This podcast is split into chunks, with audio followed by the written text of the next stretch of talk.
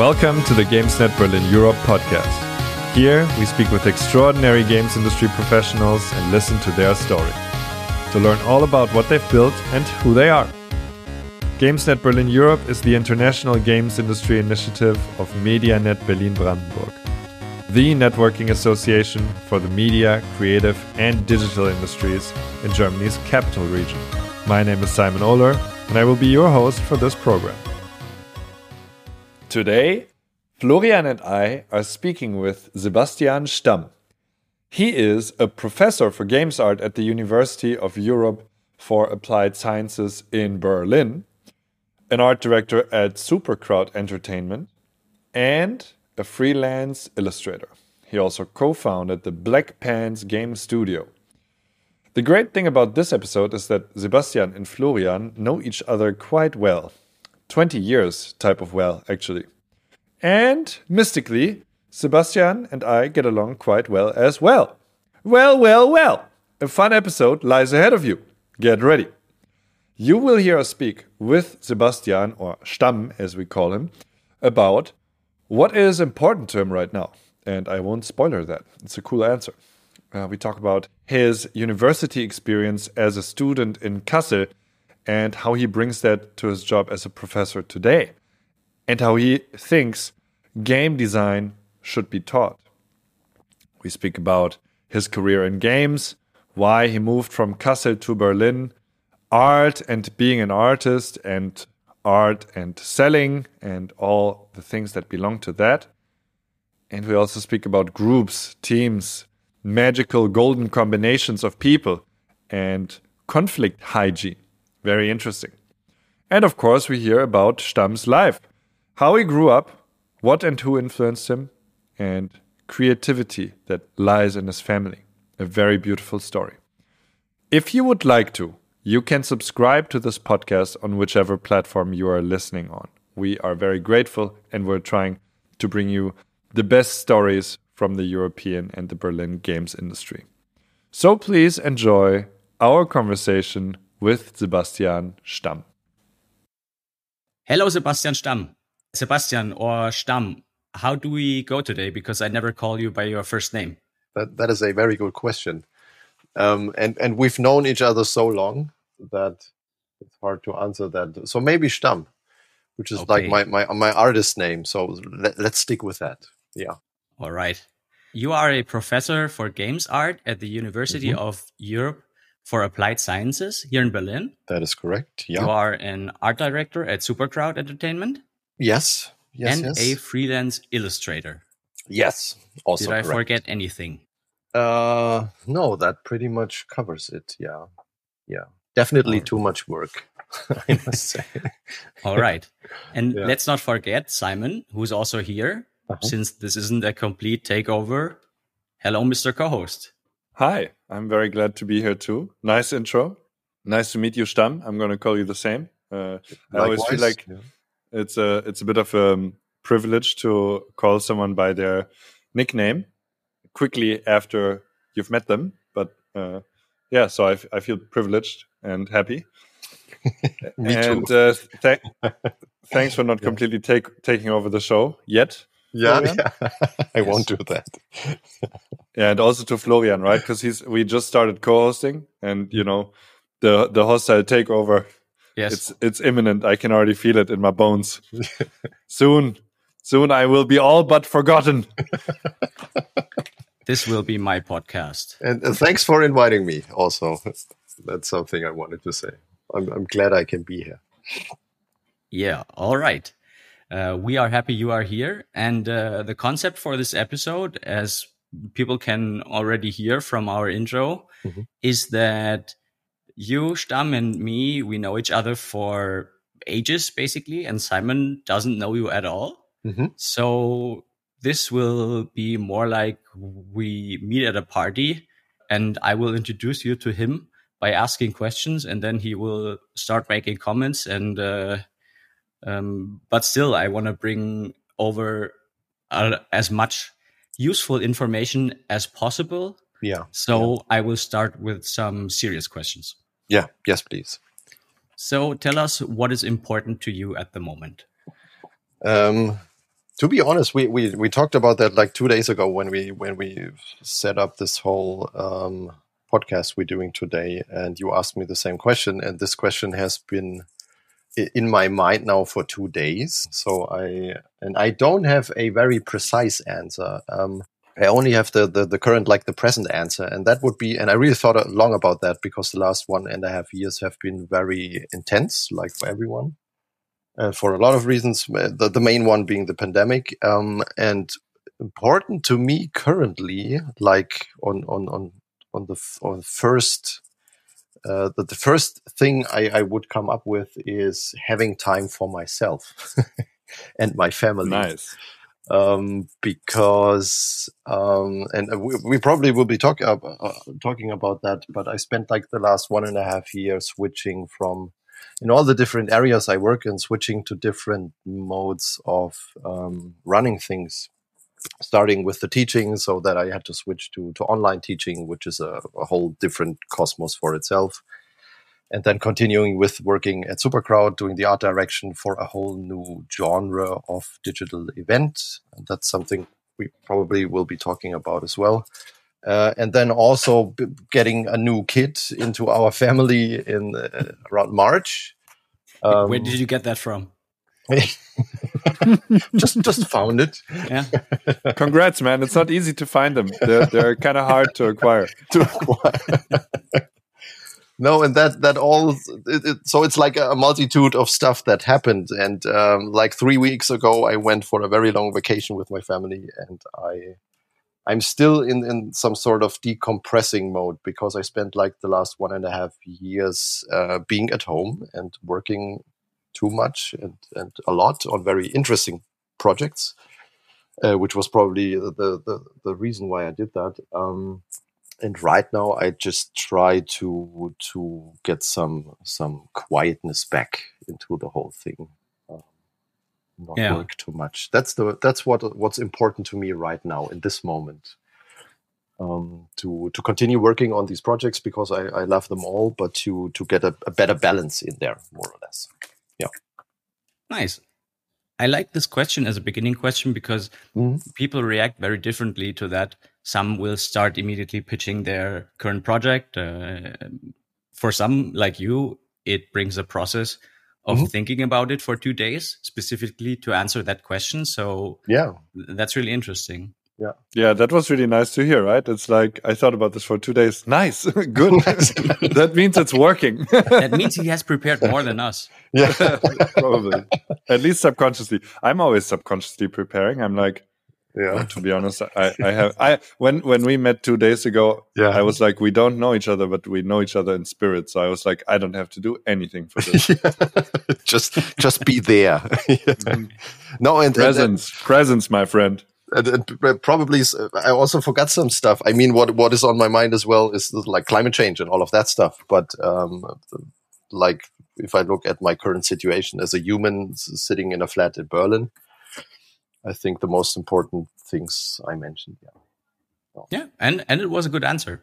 I think that is something that is really important, especially for people who work a lot, uh, and that's many people in our field. So. Mm I can completely understand that.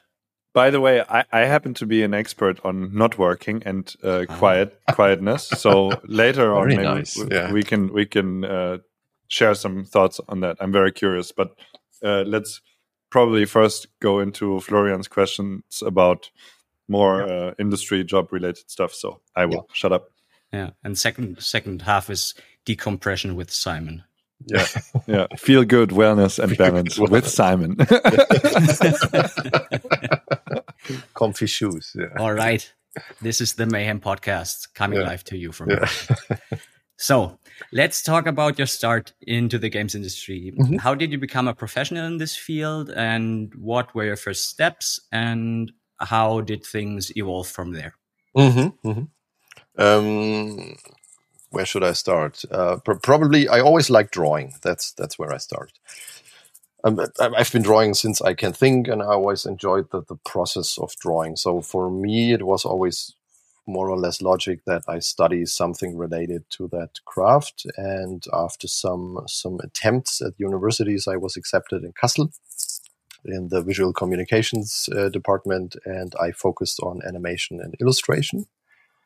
And at that point, I didn't even play games. I played a lot of games. I don't know between ten to eighteen, and then I completely forgot about that medium and just focused on on other things that you focus on in that age. And then um, I, for some reason, at one day um, I, I was in the animation department and I had nothing better to do, which was great because th- this was basically the beginning of my whole c- career in, in games. And it was like that some people from the programming department in Kassel, they, they were developing their own engine. Um, which which was more like a passion project as these projects always start, and they were looking for people to create imagery or con- concepts for games. And I was just there at the presentation, and I haven't hadn't prepared anything. I was just showing my work and the comics I did, the illustrations and the animated movies. And for, for some reason, we, we we clicked on a very organic and, and friendly way, and we started producing a game that we didn't know what it would be. So most of the people in the team, they, they all played games at one point, but nobody in the team was like most of the people in the industry um, that that are a little older as as the, the, the new people in the industry. Um, they they didn't have some sort of um, education in games, so uh, we just tried to make a game that was fun basically very naive, uh, not very theoretically, just straightforward. Everybody was having fun and doing things more like a jam, like a game jam. And uh, after some some time, this this thing uh, became a demo. So we released one level online, um, and after some some weeks, we had I don't know thirty thousand downloads or forty thousand, and that that was a key moment for me because I thought, all right, th- this is very there's a, a vast audience of people who somehow enjoy what we are doing and that I can reach with my art and the, the, ideas we had in the game. And this this was very motivational, and this led us to to develop the game in full. Can um, you can you quickly just to to frame this? Can you yeah. tell us at what in what year, like what time this was? I don't know exactly when we started, but I think it must have been around 2008 ish, uh, plus yeah. minus two years. All right. Like that. Um, so it's not that long ago. And how old were you then? What's your age bracket there? I have to think. One second. Quick maths, man. Yeah, no way. Very slow math. um, I guess mid twenties, something like that. Must have been mid twenties. Yeah. Yep. Yeah, yeah. I uh, can uh, confirm from knowing your age. If I'm not m- mistaken, yeah. And then we then we developed this game, and um, w- we did all the things that you do when you are very, I don't know, motivated and passionate, and and want to found a company which was the goal of one of the founders uh, of Black Pants um, from the beginning. So we we applied for a fund which was called Exist, which still exists uh, nowadays. I don't know if it has the same name, but it's basically. A, I think I know this. Is, isn't this like a uni student type funding? Exactly. It's it's like I, I think originally it's it was developed for for tech people. So um, the the intention is if you have some sort of new vacuum cleaner or something like that, and you want to bring it to the market, uh, then you can apply for that fund and um, basically build your company, the first year of your company with that fund. Yeah, yeah. Um, we had a we had at university we had like a, a, a mini startup hub, kind of mm -hmm. where some mm -hmm. professors taught startup to students and yeah. they they worked very closely with this i have it, i just can't yeah i i know about this. I was like i know about this. Okay whatever. Please, please, continue. No and i can i can only i only have uh, praise for this fund because it's basically you you get the gift of a lot of money um, especially when you're still studying and then you can just start producing stuff on a more professional way. You can buy computers you can buy hard drives you can buy official software licenses and all of that. Uh, you can even afford to go to I don't know any fairs in San Francisco to show your game and stuff like that. So this is really really helpful. I think this is one of the most helpful funds we ever had. This was like the kickstart for our for our company. Um, yeah, and we did that, and we continued working on the game. And uh, at one point, we released it, and at that point, um, there weren't a lot of games on Steam, which is like the digital distribution platform uh, where you buy games. Um, and we we were lucky enough to meet people who pushed the game a lot on the one hand, and on the other hand, I just think that the game we made was so raw and weird uh, that it that it got some attention with people. It was also silly and, and at some point also very experimental. I would say. What what was the game? Um, it's called Tiny and Big Grandpa's Leftovers, um, and it's a, a third-person physics jump and slice. We call it like that. And you basically you play a character that's looking for his magic uh, underpants that he inherited from his grandfather, and you achieve that by cutting the whole environment. And that was something new. I, I, at that point, nobody ever did that, like as a game mechanic in a game uh, being able to cut with a laser the whole environment and use it for progression in the game. Mm. Um, and that was very, that was just insane. This was like a little, I don't know, I still have very fond memories of that, that time because we, we got a lot of recognition and then we won the, the, the Deutsche Computerspielpreis, the German Game Award, and we were also invited to the Independent Game Festival, and that was like Disneyland for us because we were just sitting there for I don't know five years studying, and then we suddenly we we had access to this whole industry and world of people making games. Um, and then we, we, we met a lot of interesting and inspiring people on that journey. So this, this sounds a little cheesy, but it really was a great time for us as a as friends and as a company and as a, as a studio and this was like the this was like the base. Uh, and from mm-hmm. that that on we just continued making games. Uh, some of them were like commission work.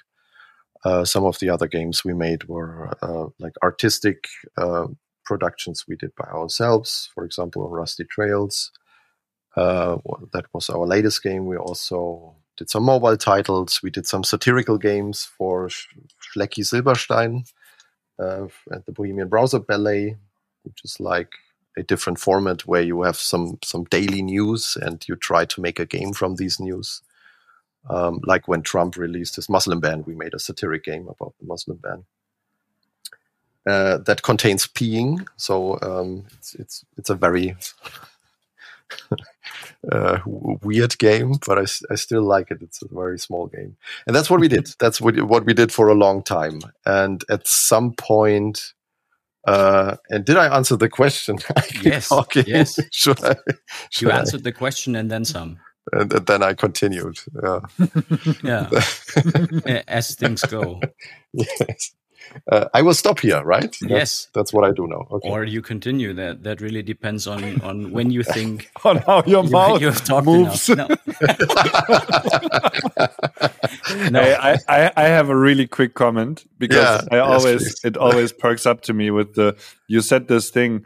Uh, oh, it's a little cheesy, you know. You, you had this Disneyland ride uh, time, yeah, yeah. and I I just want to say if anybody who's listening maybe feels the same way or you feel that way yeah. like i really want to advocate for you know not feeling cheesy about it because it's like yeah like come on you have your first success after you were a student like of course that's awesome like you, yeah, you, of course. You, you of get course. a peek behind the curtain for the first time. Yeah, yeah. yeah and yeah. you happen to be successful. And I just Googled the game uh, while yeah. and I saw a Total Biscuit video, you know, Yes. Like yes. WTF is. Yeah, yeah, yeah. And, and, and, you know, like, mm-hmm. that's awesome, man. That's not cheesy. It's called awesome.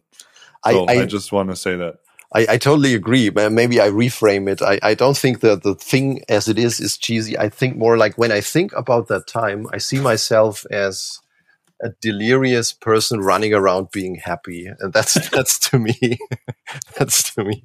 I have a very a very romantic and and positive that, that that's really true because um, maybe to, to to add to that point, uh, one thing that I really enjoyed and that I never I've never met before in that kind of capacity was that the, the community um, we encountered at that point. Um, that was very nice. So to meet people that make inspiring games and that have very interesting thoughts and ideas and that were all quirky. This kind of realm I've I've never met before. I know that Johannes, one of our coders, the main coder, um, he, he was very active in the demo scene. Um, but for me, this was like the first time having a real big contact with the whole indie game scene. Yeah. All right. As sort of a, you mentioned it um, at one point when mm -hmm. you when you told about how you engaged the people who later became Black Pants. Mm -hmm. But um, since we've known each other for over 20 years, mm -hmm. um, I have come to know you as someone who starts amazing projects uh, or interesting companies um, and has crazy ideas. Mm-hmm. So, what I w- always uh, wonder to a, to an extent, to some part, I know already, but I want to go more into like how you think about that. Is this like starting new things, starting a company? Is that something that you feel comes from an inner drive that you have, or is there some um, external initiators that tickles your sense for adventure, and then you just go? Hmm. Hmm. That's a very good question. Maybe maybe I can answer it from four directions, probably. Um, You because sure it isn't six or seven? A four dimensional answer. four dimensional answer. So, I really enjoyed it. um, no, it's like where should I start? It's it's like of course I, I'm for me this is on one hand it's it's like a drug to do new stuff. Uh, I'm uh, well aware of that, and my my my wife knows that, and all the people around me know that that I I really enjoy that. I get bored after five years. Uh, that's a observation I made about myself recently, um, or after six years or something. That's one thing that I, I, I really want to do: explore different things and not stay at a place too long. That has changed a little with me becoming a father, um, because I simply don't have the, the, the double energy I used to have, and I don't sleep. oh man, I have this. I have this terrible. I had this terrible thought in my mind, which was like, yeah. Um, since we discussed that you acquired a new child, right? Yeah. I hope you don't get tired of it after six years. You know? now I get something else. you, you get tired of it right now, right? Because because it's awake at night. Oh man. Okay, sorry. Oh my god.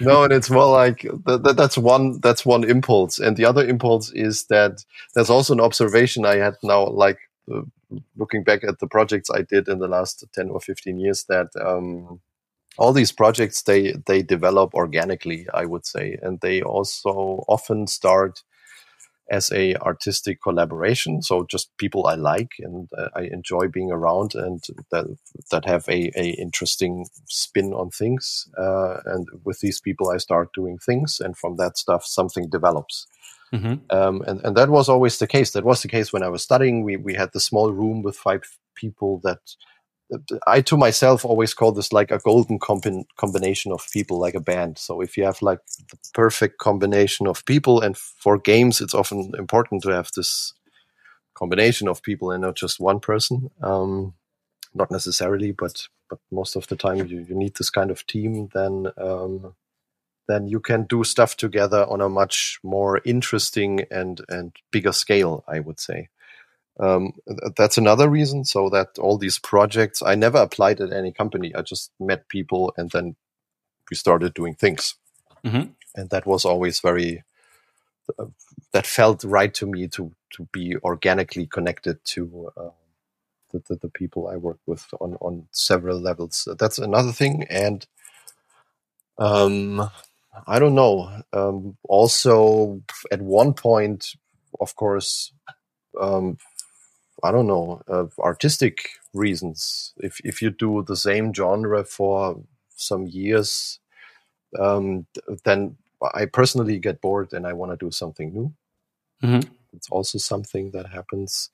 And maybe to close that, uh, the, these kind of golden combinations or bands or how you want to call them, these these people who who work together well, uh, these combinations they don't last forever, to my understanding. Um, probably at some point some will, but um, like if your life changes, some people move to to different areas. They have different goals in life and all of that. Yeah. So you, so you come together for this moment in time of one to five years. You work together, and then then a new thing happens and you form a new team. And that's that's somewhat that's somewhat interesting to me also and very uh, aufregend exciting to see what the next project is. Yeah. Yeah. I, I really hope that's only a work thing for your marriage. Yeah yeah, I had and, the same thought as well. Yeah. I was like, no way I can say this. And here's Florian can, yeah. with the, yeah, yeah. We yeah. know each other. we, we tell us everything. Yeah, it's just a work thing. We've been together way longer, and you know that. you, you passed this six years. Yeah, like, Stamm gets bored, Mark. Good. So, as we heard, you are now in Berlin. Mm -hmm. um, but that hasn't always been the case uh, in the framework of your professional life. So you started uh, Black Pants in Kassel, mm-hmm. and uh, at one point, you and part of the team decided to move to Berlin yeah. and open a second office here. Yeah. Um, can you talk a little bit about what were the factors for that decision and uh, yeah, how that came to be? Um, definitely the game scene in Berlin. That was one thing that attracted us. So all the different meetups, you have these huge amount of people who who create games and that you can talk to. That's and it's always nice to see people in person. So that was one big factor for us. And after eight years in Kassel, we also had the feeling that uh, we all wanted to go somewhere else. Some of our partners um, uh, for example, my wife, if she, she wouldn't have found a job in, in Kassel, which is she's a, a textile designer, and Berlin is a much better city for that. Uh, and it was the same with with Toby's partner, and so on and so further. So um, a lot of rational reasons, I would say, and also some emotional ones that you wanted to that we wanted to uh, explore a new city, um, see new stuff maybe and also and it wasn't the same for everyone some people in the team they, they as you know mm-hmm. um, they stayed in Kassel because um, for various uh, reasons and so, some of them they don't actually care where they are but i think at least for me and tobias who's our game designer it was always important uh, to come to a diff- different city um, and of course, uh, funding was also a topic on the economic side. So we had this funding in in Hessen. What's this in English? Hess- Hessia. Hessia. Thank you. Uh, we had this funding program in, in, in, Hessia, and we also wanted to do like a double funding, like a cooperation with another um, uh, funding department, and then there's the Medienboard, and we, we had very um, nice encounters with the Medienboard. So it just made sense to have these both locations uh, that were more or less tailored to the life realities of all the team members. I think that's a good wrap up point. So, as a founder mm, and someone who, who went through these steps, um, of course, now this is a little bit compressed mm -hmm. in in this podcast, but obviously that was a, a, longer period of your time and all the experiences that you made from that. Mm-hmm. Um, what do you tell your students today uh, mm-hmm. when they ask about entrepreneurship and starting mm-hmm. their own projects? Um, that that that was always because I think I, I, can talk about that topic from from first hand experience. So this was always one of the the um, the, the babies I had at the university, and I uh, hopefully can continue to have them when when I return from my paternal leave. Now, um, is that that that, that founding teaches you a lot of stuff in a very stressful manner. Um, but it's a good experience. Um, so the incub- incubator, for example, at our university, that's something I uh, designed with my colleague Csongor Baranyai and also some other professors um, over the years, and I think that's it, it's just a great experience. I think it's not for everyone, of course, because you need all these these like qualities of you have to motivate yourself and you have to have some certain. You don't even need a goal, I would say. You rather you just need you just need some people that work well together. I think mm-hmm. that's if if I would boil it down to that point because I've I've accompanied teams over the last four years now at the university. That did quick interjection. Are you yeah. speaking about the the students right now? Like yeah. when you when you're you're yeah. opening up with that's not for everyone. You mean like the incubator? It's exactly for every student. Okay, just exactly. to clarify that. Yeah, exactly. Yeah, yeah, yeah. Maybe to to to to clarify even more. I think yeah, you need people who really want to work together on the one hand, and it's also something that I would say really it has to fit your profile as a person.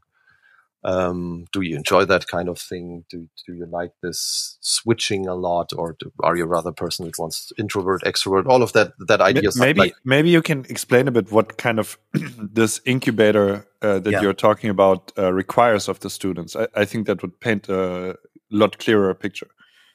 Um, it's it's something like okay so so at the university we have this uh, bachelor of game design. Maybe we start at that point. And you, our students study game design and they can specialize in various fields. They can specialize in game art or game design or programming uh, during the course of their studies. And in one semester they can do an internship or they can go to the incubator and apply for a founding internship.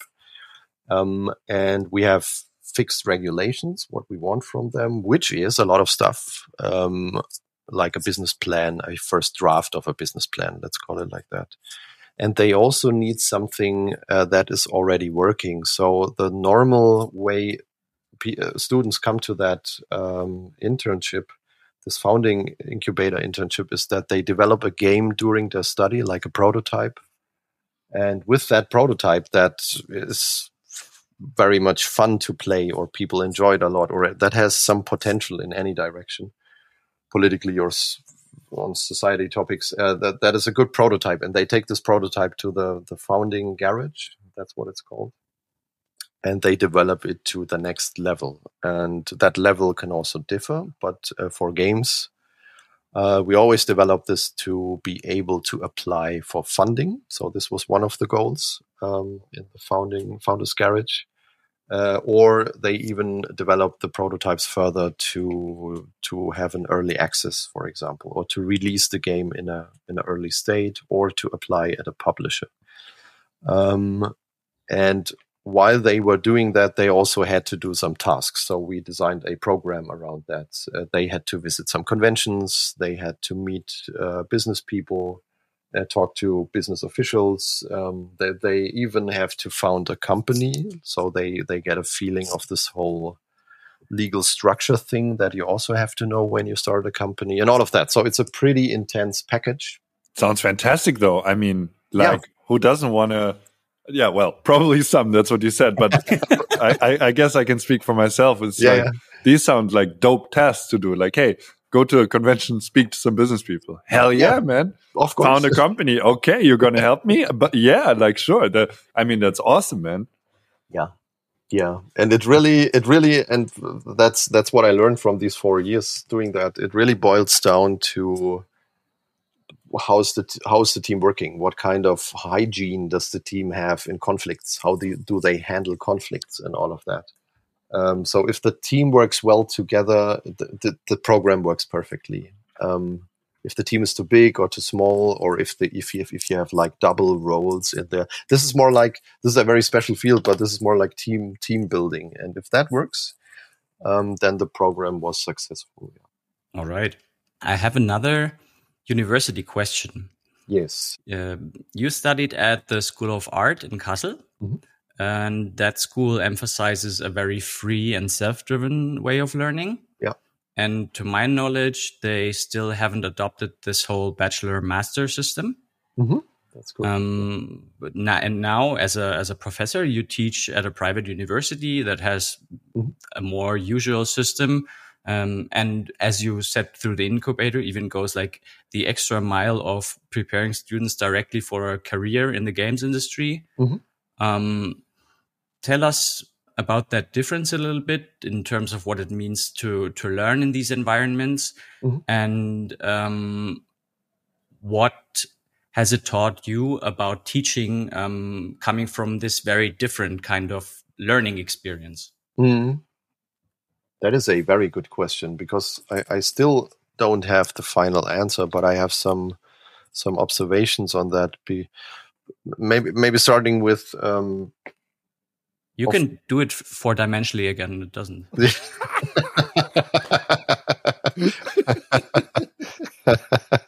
I always have these. yeah. no, I won't do that. um, or maybe yes. Yeah, yeah, yeah. It's once again. Um, it's once again. It has several factors. Yeah, I know that. No, I think uh, me personally, as as a the, the, person that I am, I really enjoyed studying in Kassel uh, and having all that freedom. Just to give you some context, um, you applied in Kassel uh, with a, a, portfolio, and then only a very small number of people are taken. Obviously, like with every state um, art university. But once you have that, you're totally free. You can do whatever you want. You can do photography for a year, and then you can do illustration, and you can do all of that. And you don't have any tests. You just do stuff.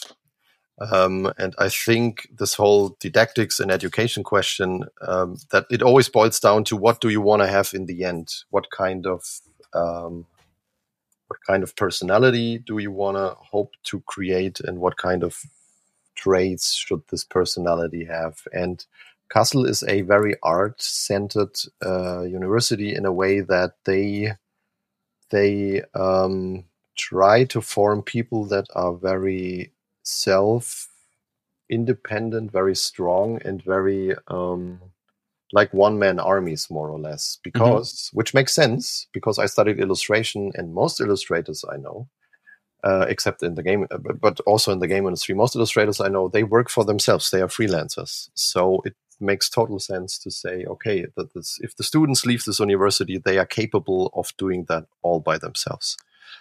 Um, and of course, this once again um, caused some of my fellow students to not do anything or do a lot of party. And I don't know. I did, also did a lot of party, but I also worked a lot with my with with my my roommates. Um, and yeah, it makes sense. Like the, to to def define what would be the best outcome of the education there. And um, the university I teach now uh, this is a Fachhochschule, so uh, a University of Applied Sciences, and this is this is a little different from a pure university um, in a way that a Fachhochschule has a more practical approach. So we teach more um, craft uh, skills, so to speak.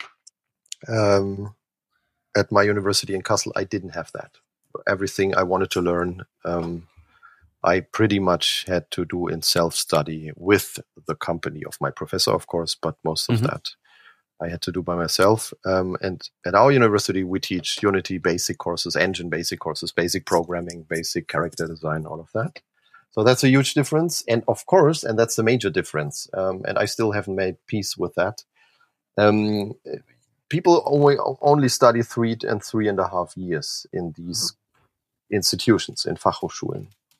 And that is not a lot of time, I think, uh, especially in a medium that is so complex. Um, and if the, the, students that are great when they start, that's also another observation, they will be great in whatever system you throw them. Um, I think that's one idea I have. It really, for those students, it really doesn't matter. They will go their way. So these genius, these few genius students, they will go their way in whatever system. Um, but I think for all the others, it, take, it takes a lot of time to learn how to work in the medium of games uh, because you need to know programming, you need to know basic art skills, composition, you have to understand timing, dramatization, all of that. So it's a very complex field. Um, and I think three and a half years uh, should be seen as a base training. Um, and some of our students, one of the best students, they even managed to come to a level where you can see them as authors of games. I would say this is like the idea we have in our study program. We want to create uh, authors in, in mm-hmm. games like these, and it's, sim- it's similar to um, to the the idea my Kassel University has. We want to create these personalities. Like for example, I studied with Lea Schönfelder, who was a guest here as well, if I remember. Yes, or not. correct. A very correct. awesome guest. Um, and and I she's one of, of I don't know of the, the, the most interesting authors in games I know, and uh, that, that's the kind of idea we we are following in this bachelor program. Um, but that being said, it takes time. And I think three and a half years are definitely enough time to learn the craft and to get into that whole idea of the medium. What is the medium about? Um, and sometimes uh, it's even possible to be an author, but I think a master program or how you want to call it, diploma, a, longer program is is better if you want to have these kind of director personalities because you just you need more time. You need to have more experiences in life. Um, you need time to digest these experiences, all of that. So I think um, bachelor is like a base program, and then next step would be uh, spending some more years per perfecting that. And I suppose you need time to. That's what studies give you, right? Like mm -hmm. time to, like you described, to kind of do whatever, mm -hmm. which I think is the time in which you, yeah, find out. Well, what if I have the time to do whatever? What is whatever? Like what? What do I do? And that's where the, that's where maybe the seed of the author, of the artist, of the creator, of the yeah director maybe not the word more in a more a corporate association yeah. but let's yeah. say, let's keep the previous words mm -hmm. um, the seed of that can break through the topsoil kind of uh, but only with time and freedom right yeah i totally agree i totally agree so i think yeah you need time and freedom you don't and that's something uh, I try to avoid within the boundaries of, of legalness uh, to have too much stiff frameworks in my courses. Of course, you have to have some framework because we also have curricula and all of that, and it makes sense to have some sort of uh, drama in your uh, curriculum. But um, but that, I totally agree. I totally agree. And, and so, so what do you what do you think about the the you know because there also need to be kind of um, soldiers is is the word that comes to my mind like like uh, people who can do a job um, is is that not important uh, or do, do you think somebody else should do that job or how do you see that with regards to i mean people might mm. want to just do a bachelor and then get a job because they would yeah. Uh, flourish much more in a company under the direction of one of the directors that you also want to create but of, yeah. of course there are always more yeah. people who can just do a job than there are genius director creator of types. course of course and that's that's perfectly fine it really like you said it really depends on what what you want uh, and how you want to work and how much stress you want to endure during your work because this kind of director role can be very stressful of course and that's something that somebody has to like or or at least has to endure.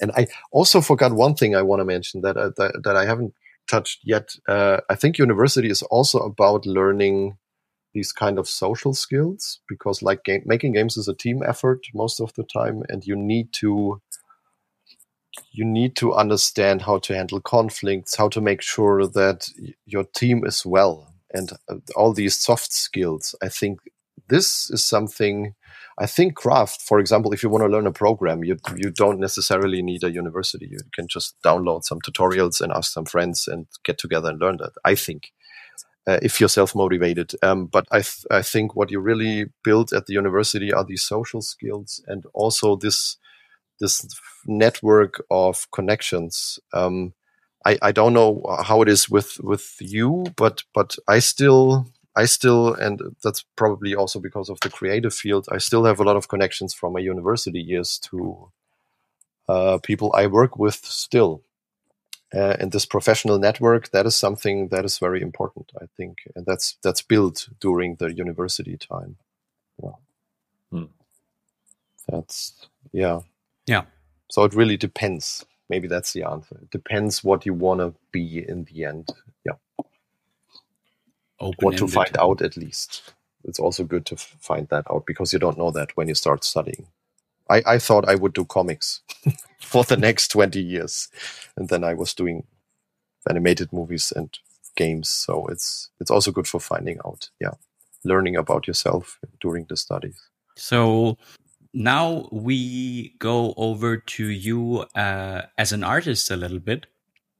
Mm-hmm. And uh, can you describe your art style for people who have never seen any of your work?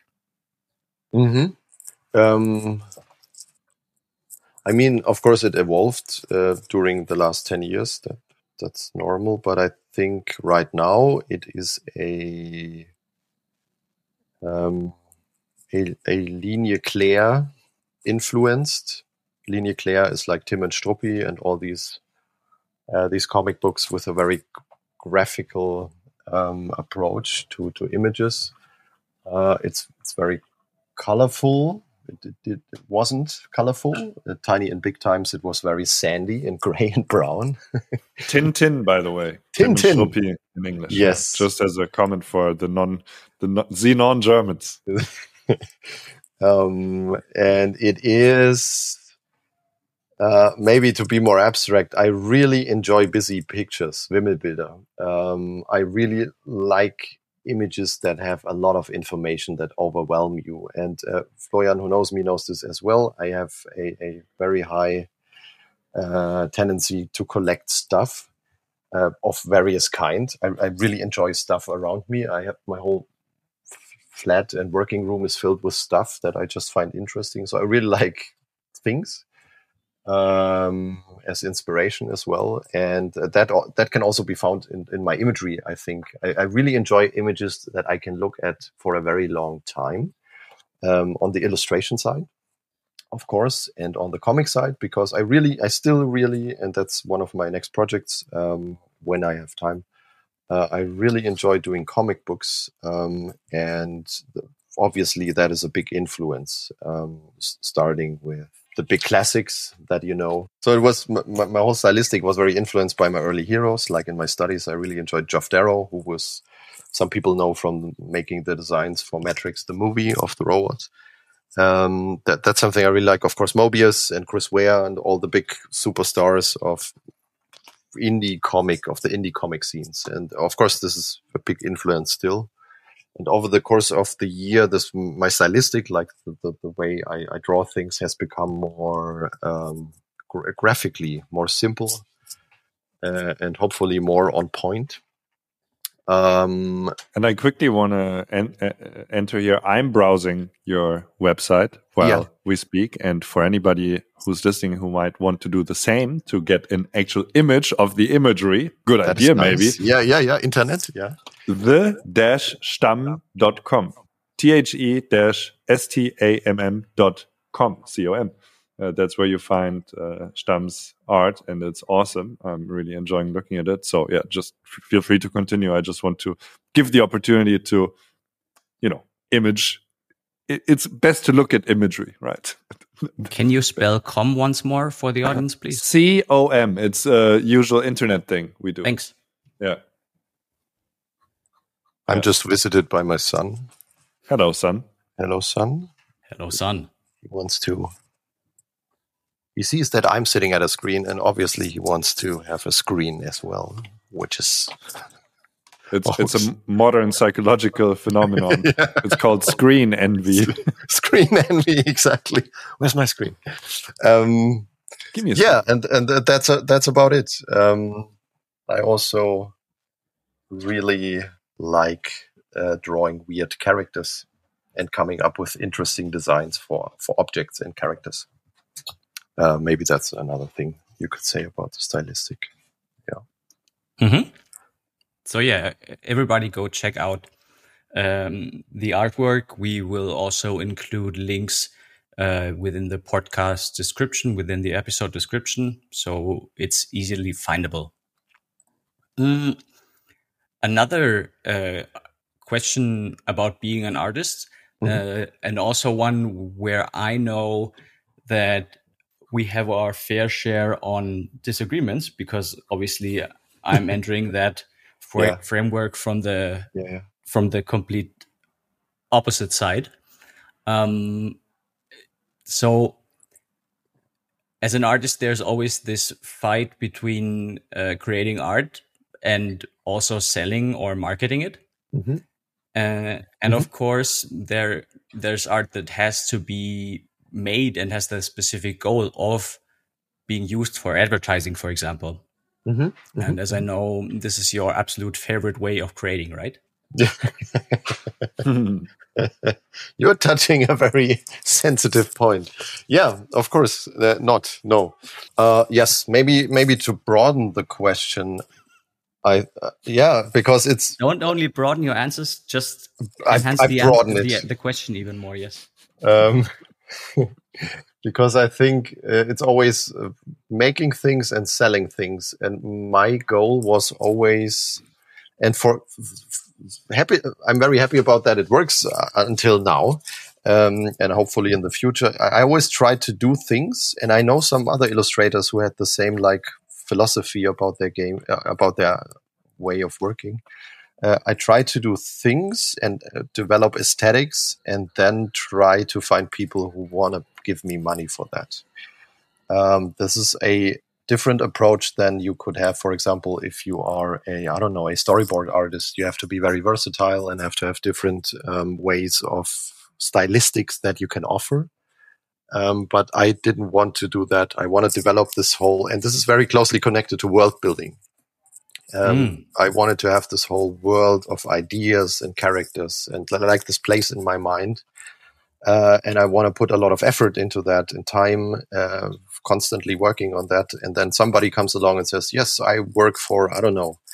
Uh, recently, I did something for a beverage company, and they said, um, "I want to do this."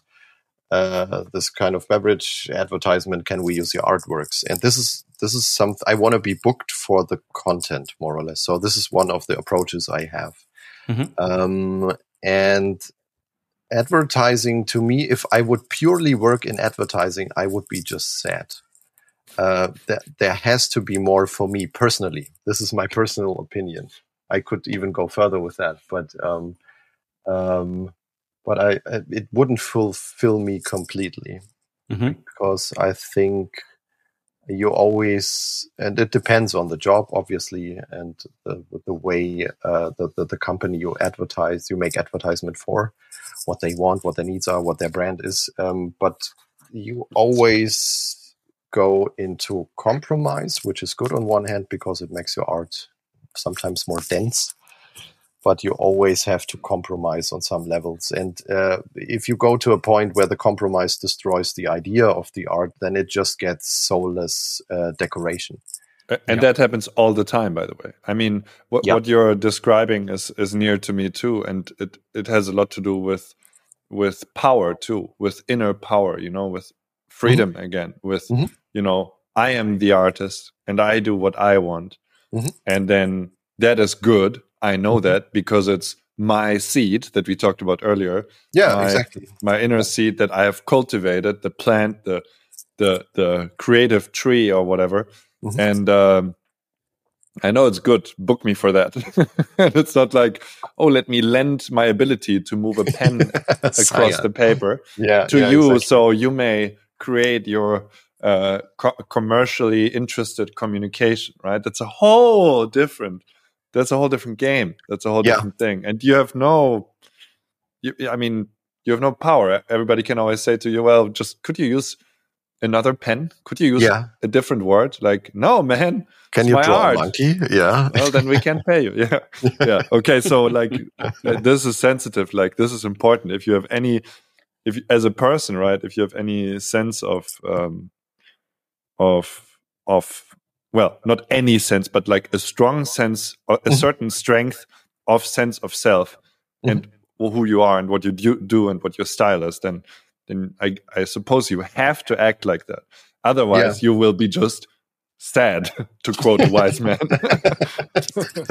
or not not fulfilled. I think I think if if you look, and I don't I don't have like I don't own a classic t- television uh, machine, um, but if if I visit people who have some and I look at all the commercials you see, this is all this is trash. This is shit. This is like people go to Instagram and see, oh, this stylistic is very hip and nice and interesting. But um, to me, it always feels very shallow. So there's no no soul in that's very that's on one point however you want to call it, but you don't. You just see it as de- decorative. Well, you you find this in everything that's mass produced. I mean, you can find yeah. it in music on the radio, there, and there are some pop music gems, but many are not. Mm-hmm. Um, you can find this in you know yeah everything that's mass produced, and yeah, I mean it has no soul. I've also heard this. Um, I'm seeing on, on your website. I'm seeing this little mm-hmm. drawing of a dude, little dude standing on a car, and it's like a cool uh, mm-hmm. car. And mm-hmm. uh, there's this thing I've heard about uh, refinement culture, which is mm-hmm. like uh, mm-hmm. I've seen on on Twitter a lot, which is like you look mm-hmm. you look at like all the medium SUV models, like variations of let's say Audi Q3, Q5, somewhere in between. Yeah, and no they affiliation all look, the podcast. Yeah. Yes. Oh, is this uh is this uh is this a bad thing to say? Yeah, I, I don't know. Well, okay. So uh, this is just uh, trying to describe reality with an image, right? And then yeah. you see all the different SUVs of all the different many, and they all look the same, basically, yeah. all the same shape. Yeah. And uh, well, but bricky cars are like cool. Everybody yeah, sees exactly. an old bricky car, and it's like, oh, that's kind of cool. I mean, it might not be the best uh, for the aerodynamics or whatever, but but it's cool. Course, yeah. Yeah, or another really interesting thing that I like is that in the NBA, yeah. Uh, if you look at the if you look at a diagram of shots taken from spot, like mm-hmm. around the mm-hmm. three point uh, line and the mm-hmm. zone, basically. Uh, back in the day, it was a very um, uh, well, in image, the dots were kind of everywhere. You know, more like at the three point spread. Yeah, yeah, yeah, yeah, more like that. Of course, with hot zones in the zone and uh, outside the three point line. And now it's just three pointers or just zone nobody shoots twos anymore, you know, like nobody goes halfway and like, no, either you shoot from below the basket or you shoot from downtown yeah. for three. And that's yeah, like, yeah. That, that happens, you know, it's nature that like it's chaos. Yeah. Yeah. Yeah. Exactly. Yeah. And, it, people get better. People do what works kind of really aggressively, but there, there's a really problematic thing about that uh, in some way. I, I wanna I wanna add something to that because uh, one one of the the key memories I have from my studies is I studied a very long time with my very b- beloved professor Hendrik Dorgathen, and uh, at one point I told him that I'm now doing video games and not comic books uh, for the next year, and he said. So you're working with coders? And I said, yes, of course. And he said, be aware of that this kind of efficiency thinking will destroy your brain. That's hilarious. And and I wasn't I didn't understand it to be honest at that point, but I, I always thought about what does he mean? What does he mean? And now now I understand it at one point that this this soft this and I don't want to say software engineering is, is a bad thing per se, but this philosophy behind software, this thinking about efficiency that you have to have, of course, otherwise your games wouldn't run on a computer. Um, but this over this these aesthetic of of uh, being efficient, they can really destroy uh, your chaotic brain, and I think you you need some sort of chaotic brain to make interesting content uh, in yeah. a way that you streamline everything, you make everything efficient, your storytelling is efficient, and, and then it becomes shallow. But but that's more like about that's more like a creativity topic. Yeah, that's that's order and chaos. I mean, that's everywhere. Yeah. Like ev- every thing that's aggressively orderly tends yeah. to become somewhat tyrannical or something in a way. Like it, yeah. it, it won't leave uh, breathing room, and everything that's aggressively chaotic is like um, kind of destructive and out of bounds and exactly. and, and, and and and doesn't lead anywhere. You know, it's the classic dichotomy between yeah. That's that's that's Florian's question, right? It's like yes. art versus selling. You know, wh- wh- yes. what do you do? And of course, you want to bring that together. And I mean, in a, I mean, if we look at the success of games, where mm-hmm. especially games where somebody like you is involved, um, an original artist, Mm. That's where the magic happens. That's like hardcore mm. chaos, art, creativity, and like mm. very good coding and design.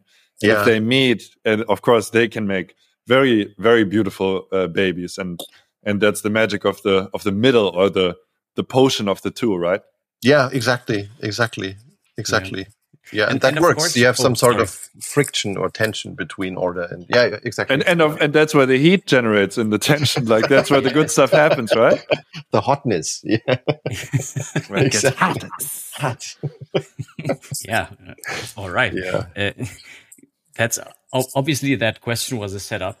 Uh, yeah. Because you even brought in again expanding on every level. This is the the mind bending podcast. Like of course there is that inherent fight of like being creative and having to sell it and in some in some teams or or in some even solo projects one person have to basic has to have a brain for all of these things maybe i mean there are very interesting uh, projects uh, done by people mm. uh, for example death trash also from Berlin, uh, yes. recently released a, a very big, big shout out, famous, yeah. big shout out, big love big from all around. Mm. Uh, maybe podcast appearance, hopefully at some point. Yeah. Um, yes, please.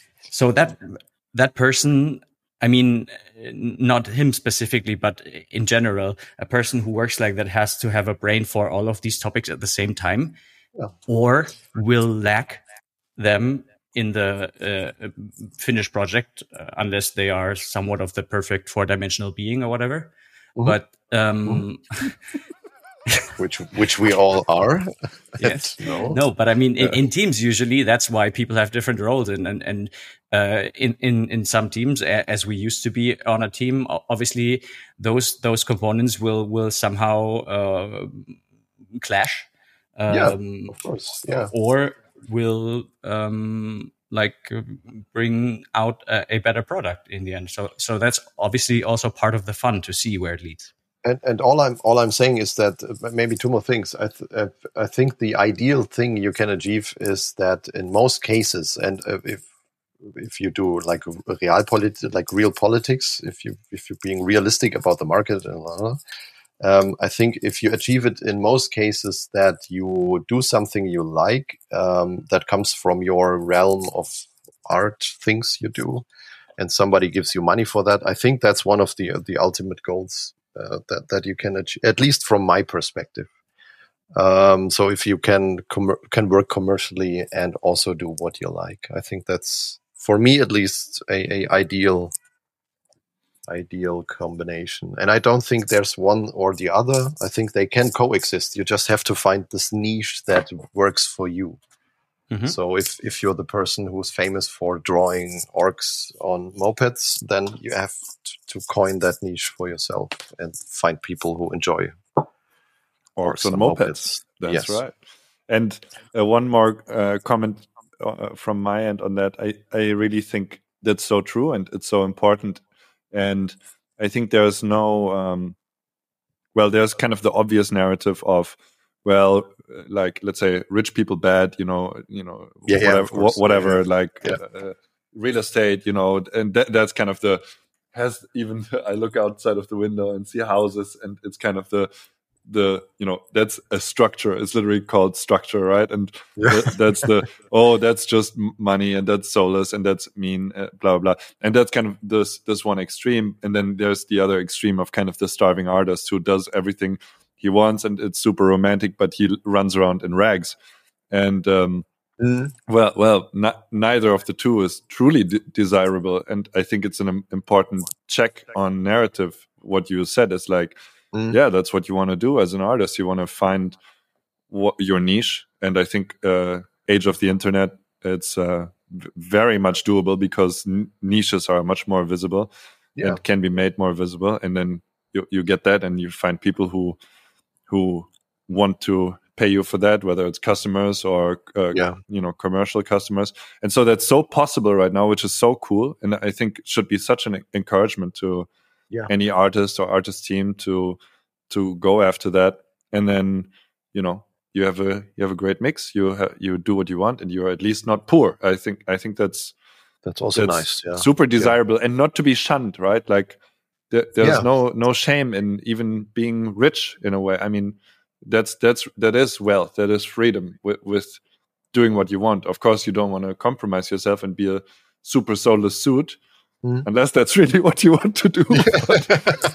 yeah, go like, for it. I go just want to want to underline that point there, man. I think yeah. you're on the money with it, and uh, yeah. shouldn't be underestimated.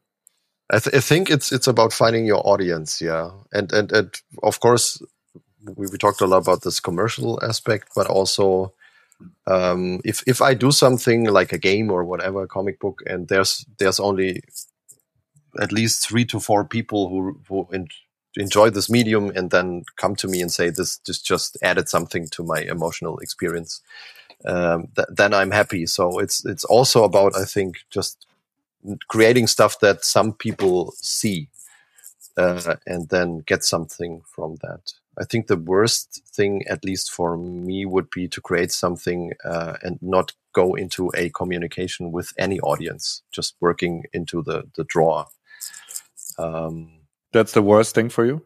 That would be the worst thing. Of course, I do that sometimes just for the joy of drawing because I like the process of drawing and I do sketches and all that stuff nobody will ever see. It's just for me and the pleasure of drawing. But I think if I if I create a story and I I um, put in characters that I want people to relate with or that have experience like other people, then I really want to go into a conversation with the audience. Yeah, that is that is important for me yeah. and then I, I I'm happy with the work. And since Simon uh, managed finding niche, and this podcast is part of a metaverse, and we all love world building. If you want to find out more about niches, then check out our previous podcast episode. That's a inside hint. yeah.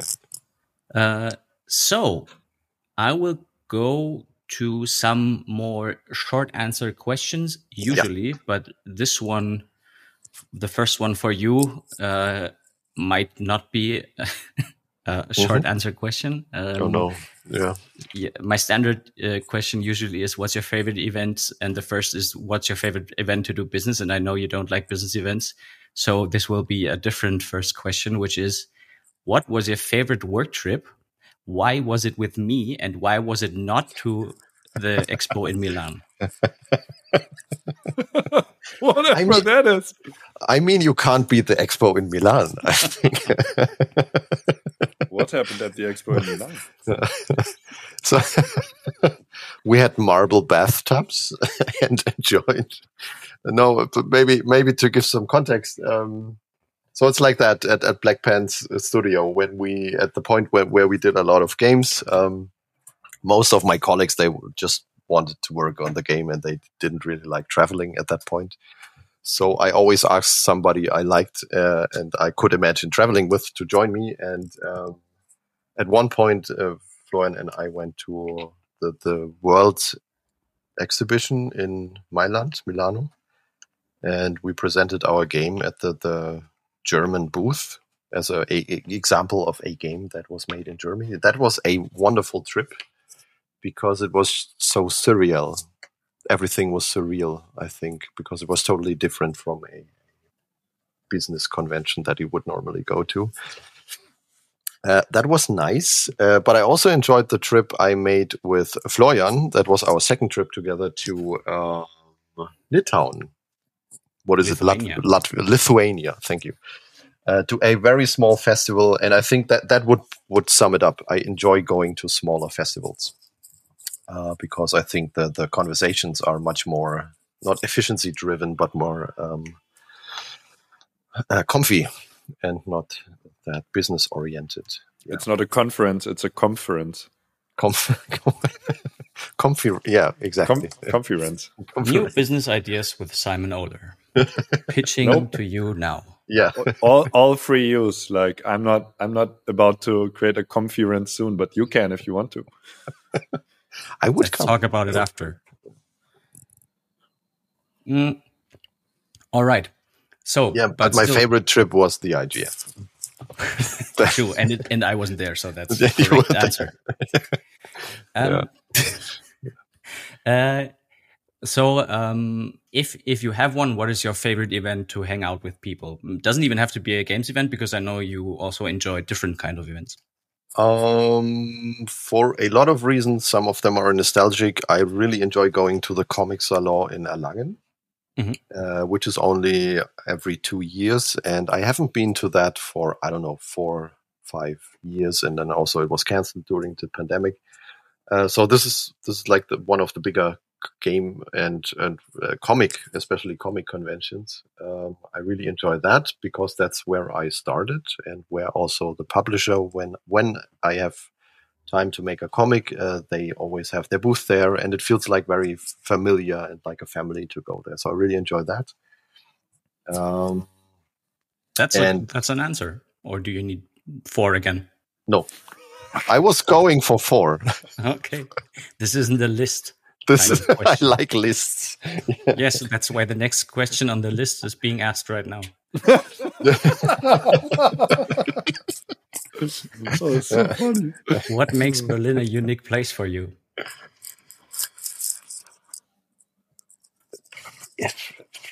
Its vastness. I really, I'm still puzzled by the vastness of Berlin, all the areas you can go to, all the places you can find that is very unique to me. That's one point, and the other point is the the the way people are here, the way you can be here, like this more or less freedom you have to, to be to be or to do whatever you want. That's maybe I can sum it up like that. Mm-hmm. It's a mm-hmm. very open-minded city, and I always have the feeling that compared to other cities where you have a lot of structures already very pre-built and grown over centuries. Uh, a lot of stuff is still moving in Berlin and very fluid, and that's what I like about the city. All right. It's slowing down, obviously, with all the stuff happening, but it still feels a little like that. Um, and uh, uh, last short question: mm-hmm. How do you define success? Hmm. Like personal that's an open-ended question. That is a very that is a very good question. Um, okay, uh, simplest answer: if the thing is published, mm-hmm. That's a very short answer. If it's done. All right. So that was my pre-planned questions. So maybe the co-host wants to do some lifting as well here. I I do like to lift various things. um, I'm I'm uh, this is now the welcome to uh, what, what, did we say earlier? Uh, balance and lifestyle. No lifestyle wellness with yeah. Simon and wellness exactly. Um, yeah. I'm always very curious about you know um, how mm -hmm. people get influenced, and you know we heard a bit about your mm -hmm. character and your person and what you care about, and so I want to know from you where and how did you grow up? Who are your parents, if you want to talk about that, and yeah, who course. else maybe influenced you or what influenced you? Mm, I I grew up in Oberfranken, like in Upper Franconia, which is the upper, the most upper and uh, most eastern part of Bavaria. Um, Which must, to, must, not be called Bavaria, right? It is Franconia. It's very it important is, to you it's guys. very important to the people. Yeah. Yes. So it's like it's like it's also called Bavarian Siberia, and that I think that sums it up pretty well. So, um, or it, at least it it used to be like that. Um, it was a a area of Bavaria nobody wanted to live, like historically. Um, also the whole Protestant uh, movement was moved there, so the Catholics could be in, in Munich and all of that. So historically, it, has been more like a toilet of, of, of, an outhouse, Bavarian outhouse. outhouse yeah. Greetings go out to my family. Yeah. yeah. No, and it's very, it's very. The weather is not that best compared to other cities in Bavaria. Um, but that's where I grew up in a very big family um, with a lot of uncles and cousins and all of that. Uh, my father was one of four kids uh, from a uh, farmer family, and he he is a electric uh, engineer. That's what my father worked in, and my mother worked in a, a kindergarten as a educator. and I have one sister who is a musician and also a educator in music. And, and, and that's the whole gang. And we lived in this house with my grandparents and my great great grandma. So uh, family was always a big topic for me and still is like this kind of in working, I don't know, this kind of tribe thing where you have where you spend some some hours with your grandpa. So I I, I really had an I, I would say for for my taste a real nice uh, childhood and uh, upbringing uh, with a lot of nature and a lot of trees and a lot of time to do stuff with my friends things like that. So i really that that was great. And i'm uh, forever thankful for this childhood. It was a really great time and very um, prägend, very uh, influencing to me as well. Um, and also, what you have growing up in a very very small uh, village is you have this village boredom uh, because there's nothing. There's just I don't know. There's a butcher and there's a supermarket and there's trees and that's it. And you have to do things by yourself. And at one point, I had a, a very nice conversation with a very uh, old professor from a university, and she said that uh, this always fosters like creativity. And a lot of my friends actually also landed in the creative field. Not all of them, but I think this this growing up with not too much information going around um, is really helpful in doing things. Um, and Florian knows that as well. That we we didn't even have a nice place to go to as young people. Uh, and then we created our own place and, and founded some sort of um, uh, what do you call it? A club, a bar, youth like club, a, a place to sit and drink beer, more or less, and have concerts and all of that. So this was very influential in me, and this DIY culture that you have to have when you when you don't have a lot of offerings around you culturally or, or whatever. Um, yeah, that that was my upbringing, and I spent most of the weekends and at during my puberty, I hated that uh, visiting uncles and aunts and nieces and cousins. So I always visited a lot of people. Um, and that's it. That's what was very influential to me. And of course, as I spent like, I don't know, 18 years at the same point on this planet, I'm also very rooted to that place. I still have very fond memories. I still like it when I'm there it's it's just a place where I spent a lot of time and had a lot of good experiences. Sounds fantastic, man. like yeah. I'm I'm I'm quite there with you, you know, and it's like wow, that's nice. I mean, um, the name fits it too, you know, rootedness.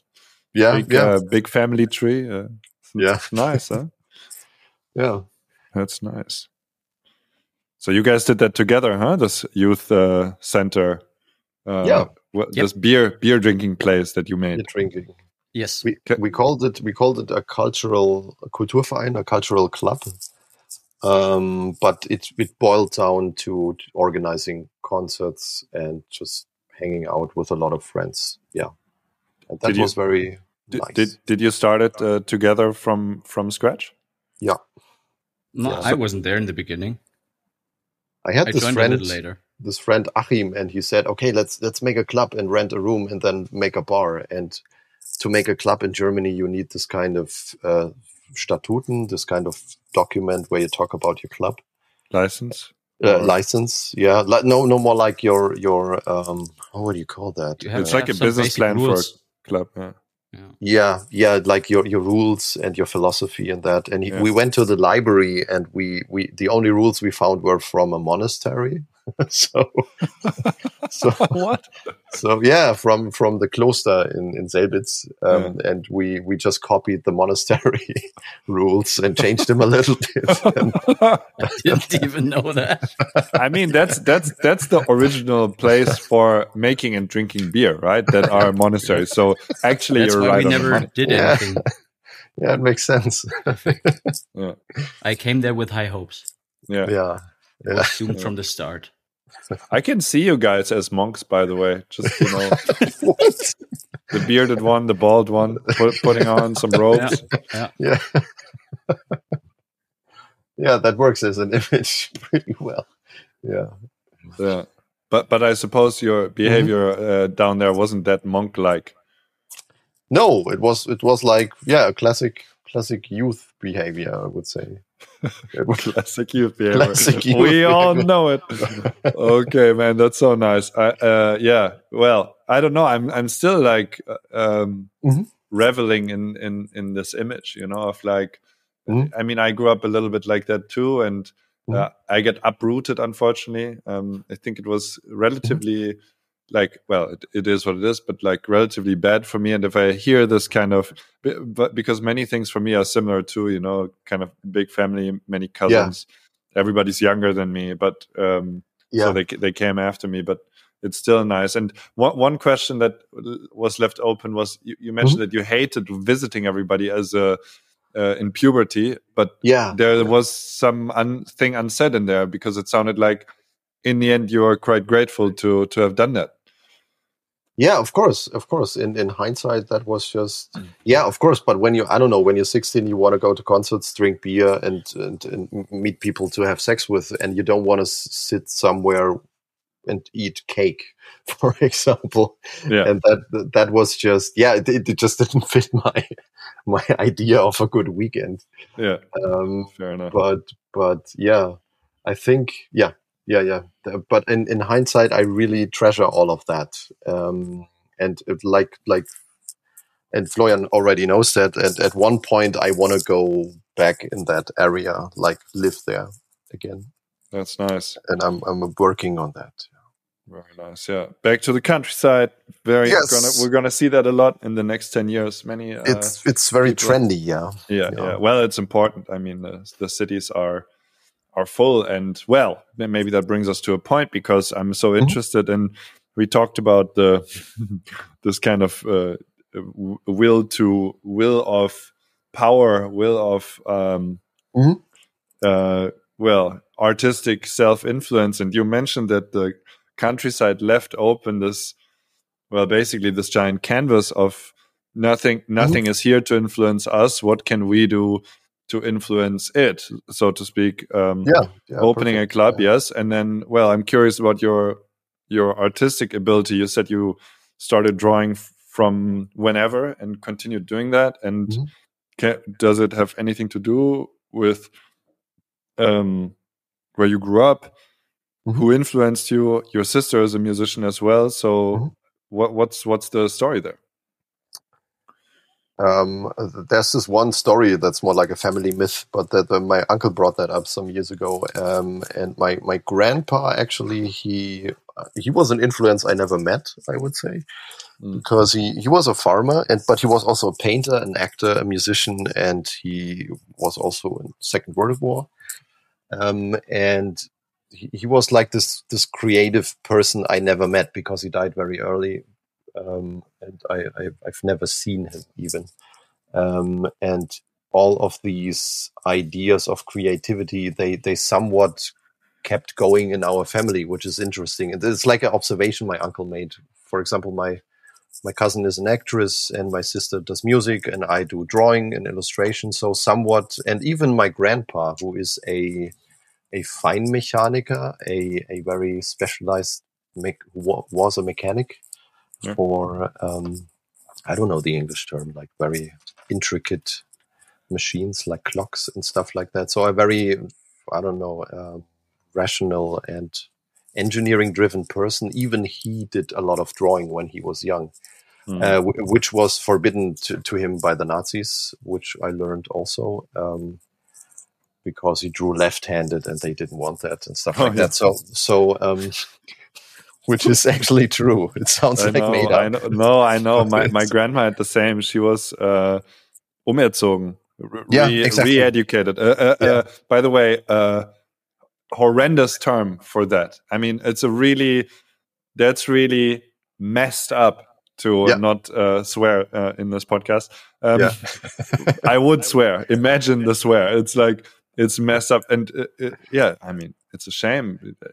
There's there's I don't know this beautiful mm. um, weird thing about left-handedness because yeah. it's so unusual, and I, I feel like many left-handed people I know have this kind of special streak. It's just yeah. something beautiful, you know. yeah, and, and th- that's I guess one of the reasons why he didn't pursue it at, at that point. He just forgot about his drawing abilities. So this this was all in in my family, and this um, on one hand, and on the other hand, what what really influenced me was like was it's more like in the stories I tell and in the the characters I make. It's it's not the aesthetics because aesthetics are influenced by a lot of things like my heroes in the comics industry and also other stuff. But uh, the, the, the ideas of stories I want to tell, they they always tend to go around the idea of family, what is family, and all of that.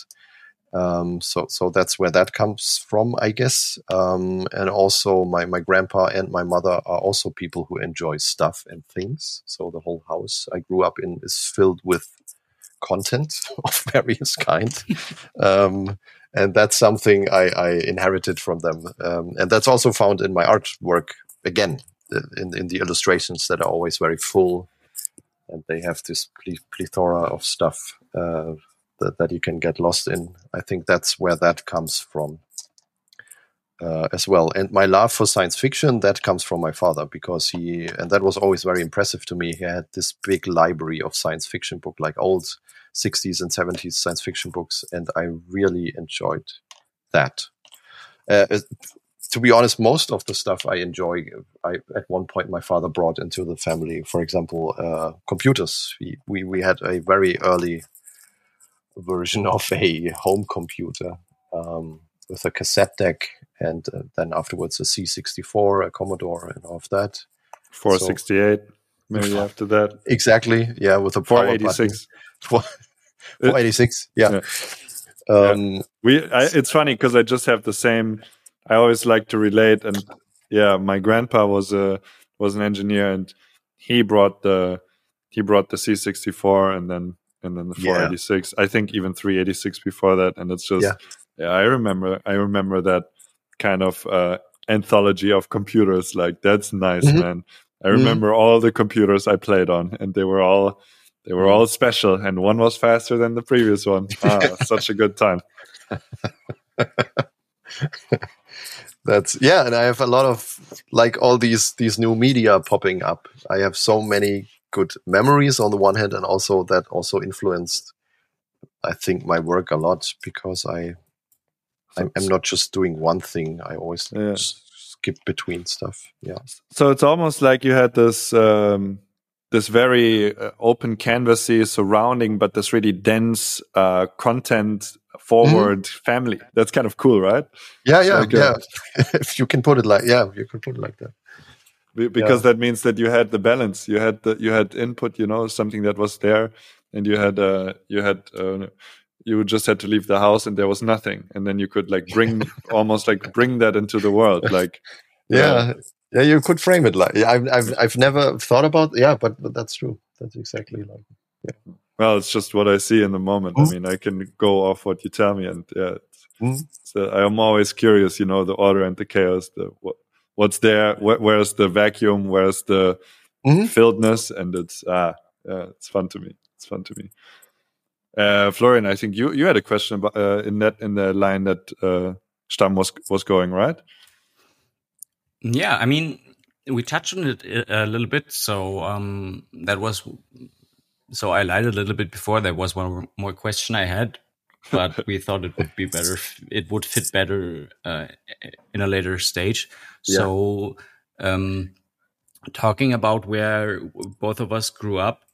Mm-hmm. Um, and talking about inspiration and the people there, um, I, I know and uh, that that characters and and stories that you have worked on take a lot of inspiration from there. So the the question is, what does home mean to you?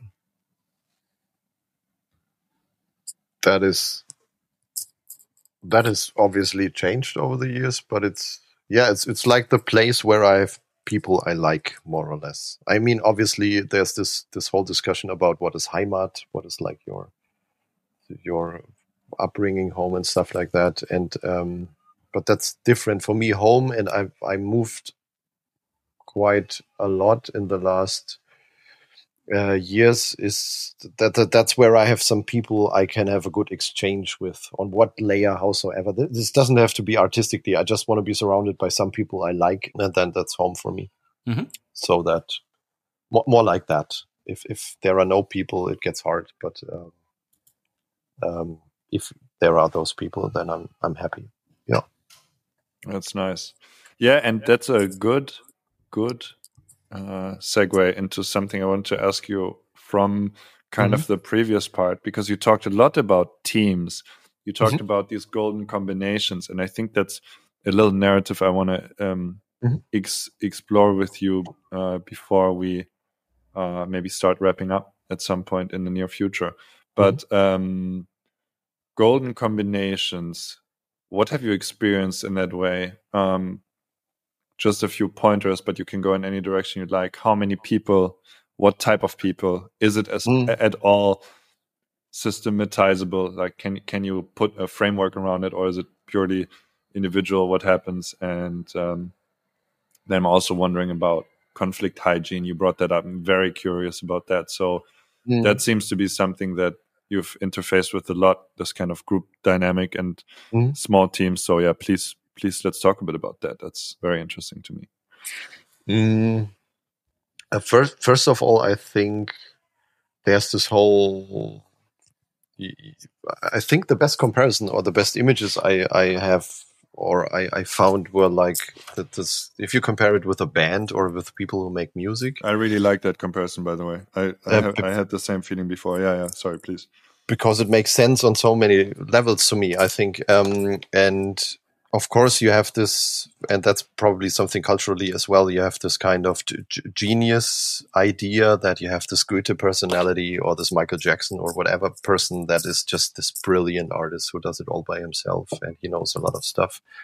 Um, but um, and that exists. I don't want to say it doesn't exist. It does very much exist and there are a lot of uh, examples in the game industry for that as well. Um, but I think for me, I, I, tend to be more creative, and that's something that really depends on your personality, I guess. Um, if I at one point can talk to people about ideas, it is not in the beginning of of the process. That's still when the idea is fragile and mm-hmm. not birthed yet, but if it's if it's somewhat more solid, then the, the, the roughing out and that's that's a also American concept like writers' rooms, for example. You have people who work together on a script, um, and it brings a lot of benefits. You have a good exchange. Uh, you you progress faster. I think um, you don't get lost in unnecessary. Um, uh, places that don't lead nowhere. That happens sometimes uh, to me, at least when I work alone. Um, and that's that's all very positive about teamwork for me, for my personality trait. And the reason why I think about that uh, even more nowadays is because um, at the university I work with, I worked with one uh, teacher, external teacher, who taught a lot about creative producing and team dynamics and things like blind spots in the team and uh, emotional capacities of team members. And I think you, you were asking for like a sy- systemic approach to that thing. I think to some point it, you can even have that. Um, because you have all these different tasks in a company in a, or in an independent game studio, for example, where you need somebody who goes to business events and he has to be, in the best of all cases, charismatic and nice to be around with. So you need some sort of qualities, I think, uh, in certain jobs. Yeah. Um, and that's why for- I always went to the business events and you stayed home. Yeah. that is exactly the reason. and and that's I think you yeah, and if you compare it to a band, you need somebody who keeps the, the drums going and you need a, a lead singer who is who does artistic stuff or whatever. You need somebody who uh, gets the band together so they practice. Exactly, uh, who drives the bus. Who, yeah, get, get, get yeah, some yeah. gigs. You need somebody who, uh, you know, there's mm-hmm. a lot of man- actual management in a in a band too. And um, yeah, the the system is nice. I know I asked about it. Now I'm very curious about like, can you maybe tell a story about like a magic, a golden combination you had? Like, I mean, as far as uh, that's okay you think for people involved like i, I would mm-hmm. really I really love when when a team flows, and uh, I would love to hear a story uh, from you. And who was who was there, and what did they do? You know, who are the characters in that little movie? What what yeah. was going on? if you if you have a story like that, maybe. Um, I, I had some of these combinations. The the maybe if we take Black Pants Studio for example, which started as a I don't know six people enterprise, um, uh, that turned out to be an eight people enterprise, and then we were a five people enterprise. So uh, th- this combination was forming in the beginning. People were coming in, people were getting out. Um, but at the moment when we made Tiny and Big, we had one game designer. Uh, his name is also Florian, uh, who is very conceptually creative. He has these kind of weird ideas, and he he really thinks more or less outside of the box. Uh, but he also had some very crazy ideas. For example, um, in our game, you could cut rocks, and at some point, um, this would make the game crash because all these rocks you cut, they were simulated physically uh, in a in a correct manner, and this just made the computer shut down at some point. Um, and his idea was that this is part of the game, that you're always afraid that your game will crash. Lol. And we was we were saying no, that's insane. Correct, that's insane. That's why it's good.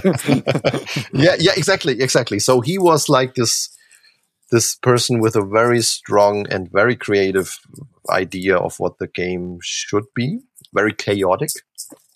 And at one point, uh, uh, Toby joined us, who is still in the company, uh, and he is very orderly. So he took they were always in conflict and this conflict was positive. So they they we created a nice balance with that i think by making the game. That was the uh, heat generator right? yeah yeah. And also the person who caged this crazy ideas that would have just crashed the game. Um, literally. literally. And then we we had um, christian at one point who was like a very serious and very approachable.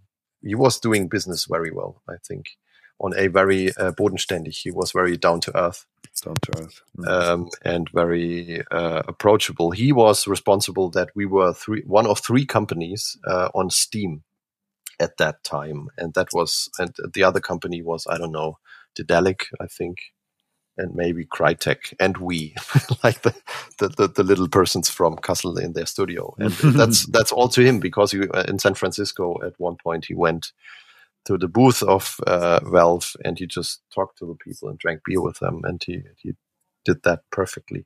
So that's, that, that was good. Um, that was also good. And I did the artworks. So that worked as well. And, um, um, um, and did, did you have a type of role that you kind of described for the other people? Like, a kind of um, did you um, clash with someone? Did you mesh with someone? Did you what's what's your kind of social? I tend to be, uh, or at least I tended to be. That has changed. Uh, I was very conflict shy, so I was always trying to keep up the harmony in the team, mm. and also I was always very optimistic and motivated. I think that that also helped. And uh, at one point, but this conflict shyness also, if we want to be really honest, created a lot of problems because yeah.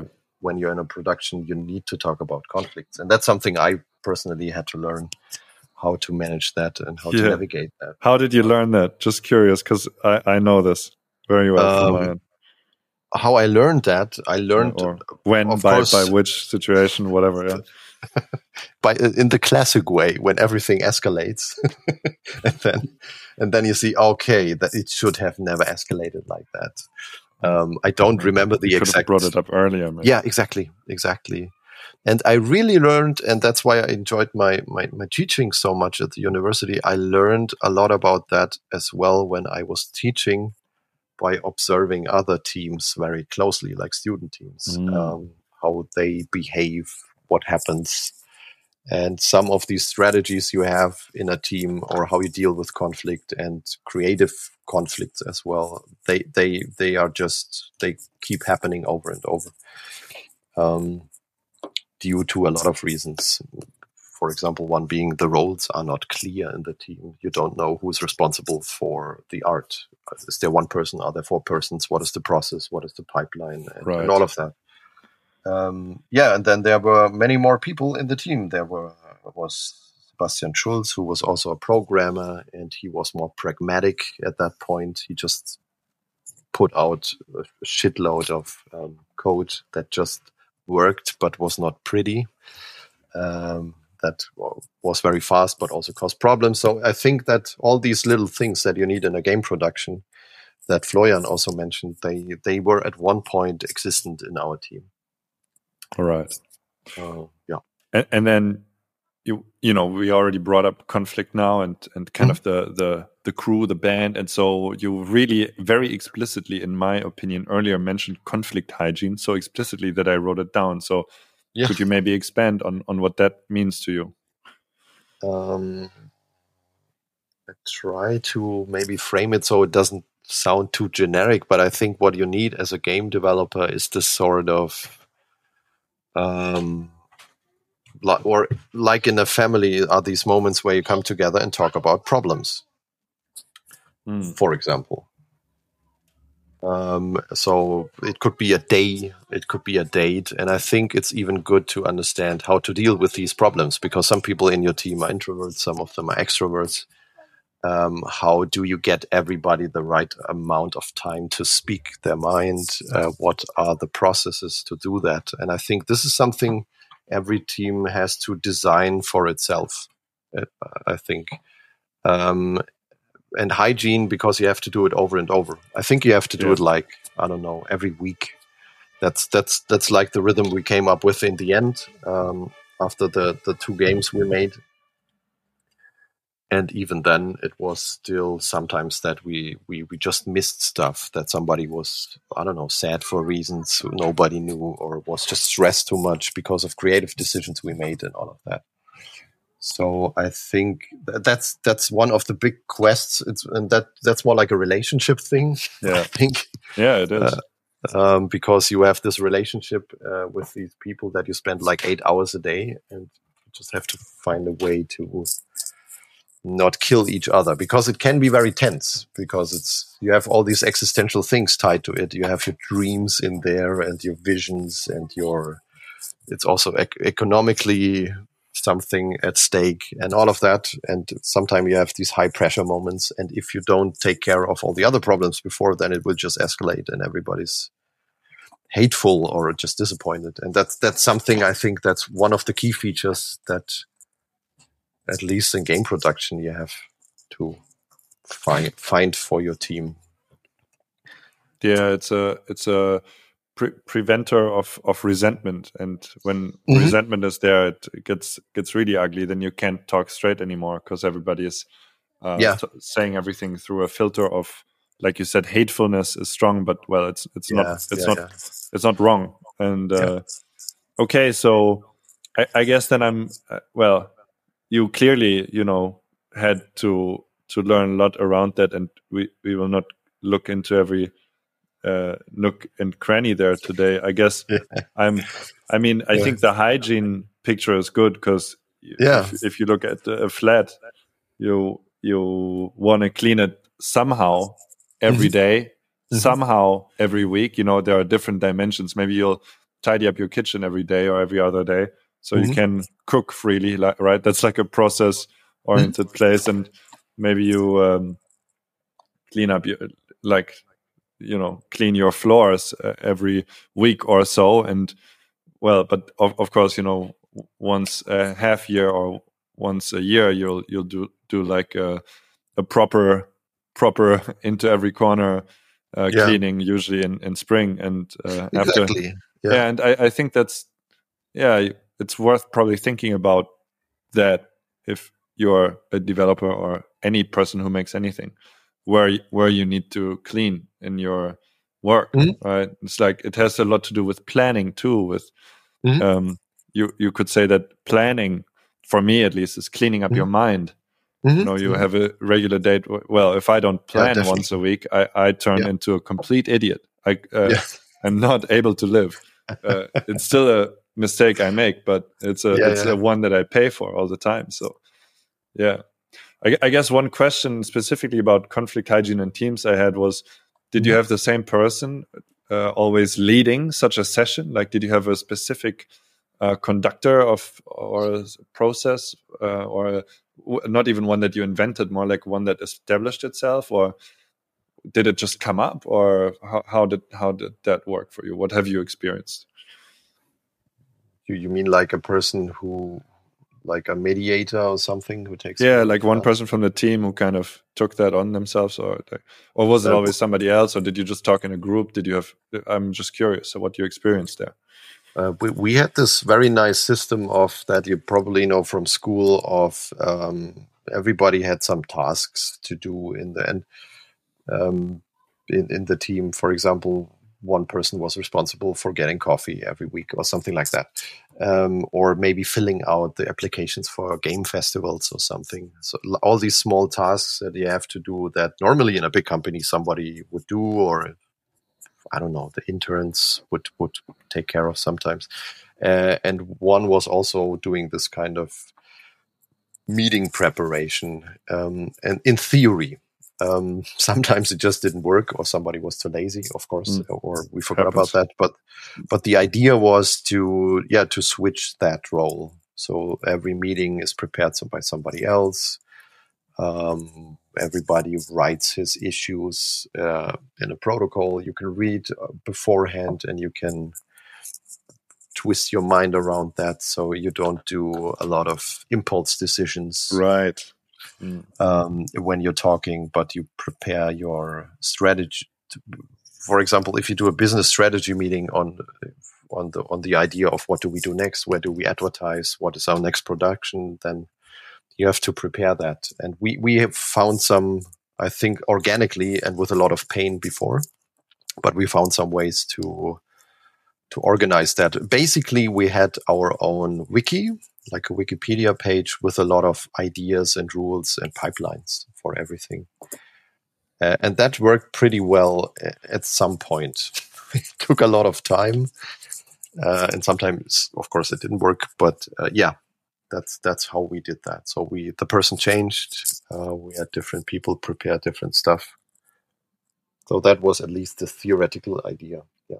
Yeah, but so it was quite a conscious way, you know. And then of course the in the mm-hmm. gaps things happen you know somebody yeah. doesn't do something but of course in yeah. a way you were prepared okay that's cool that's cool i think that's very important that's why i'm so curious about it i think it applies to so many things like i said you know actual physical things like your mm-hmm. living space, like your mm-hmm.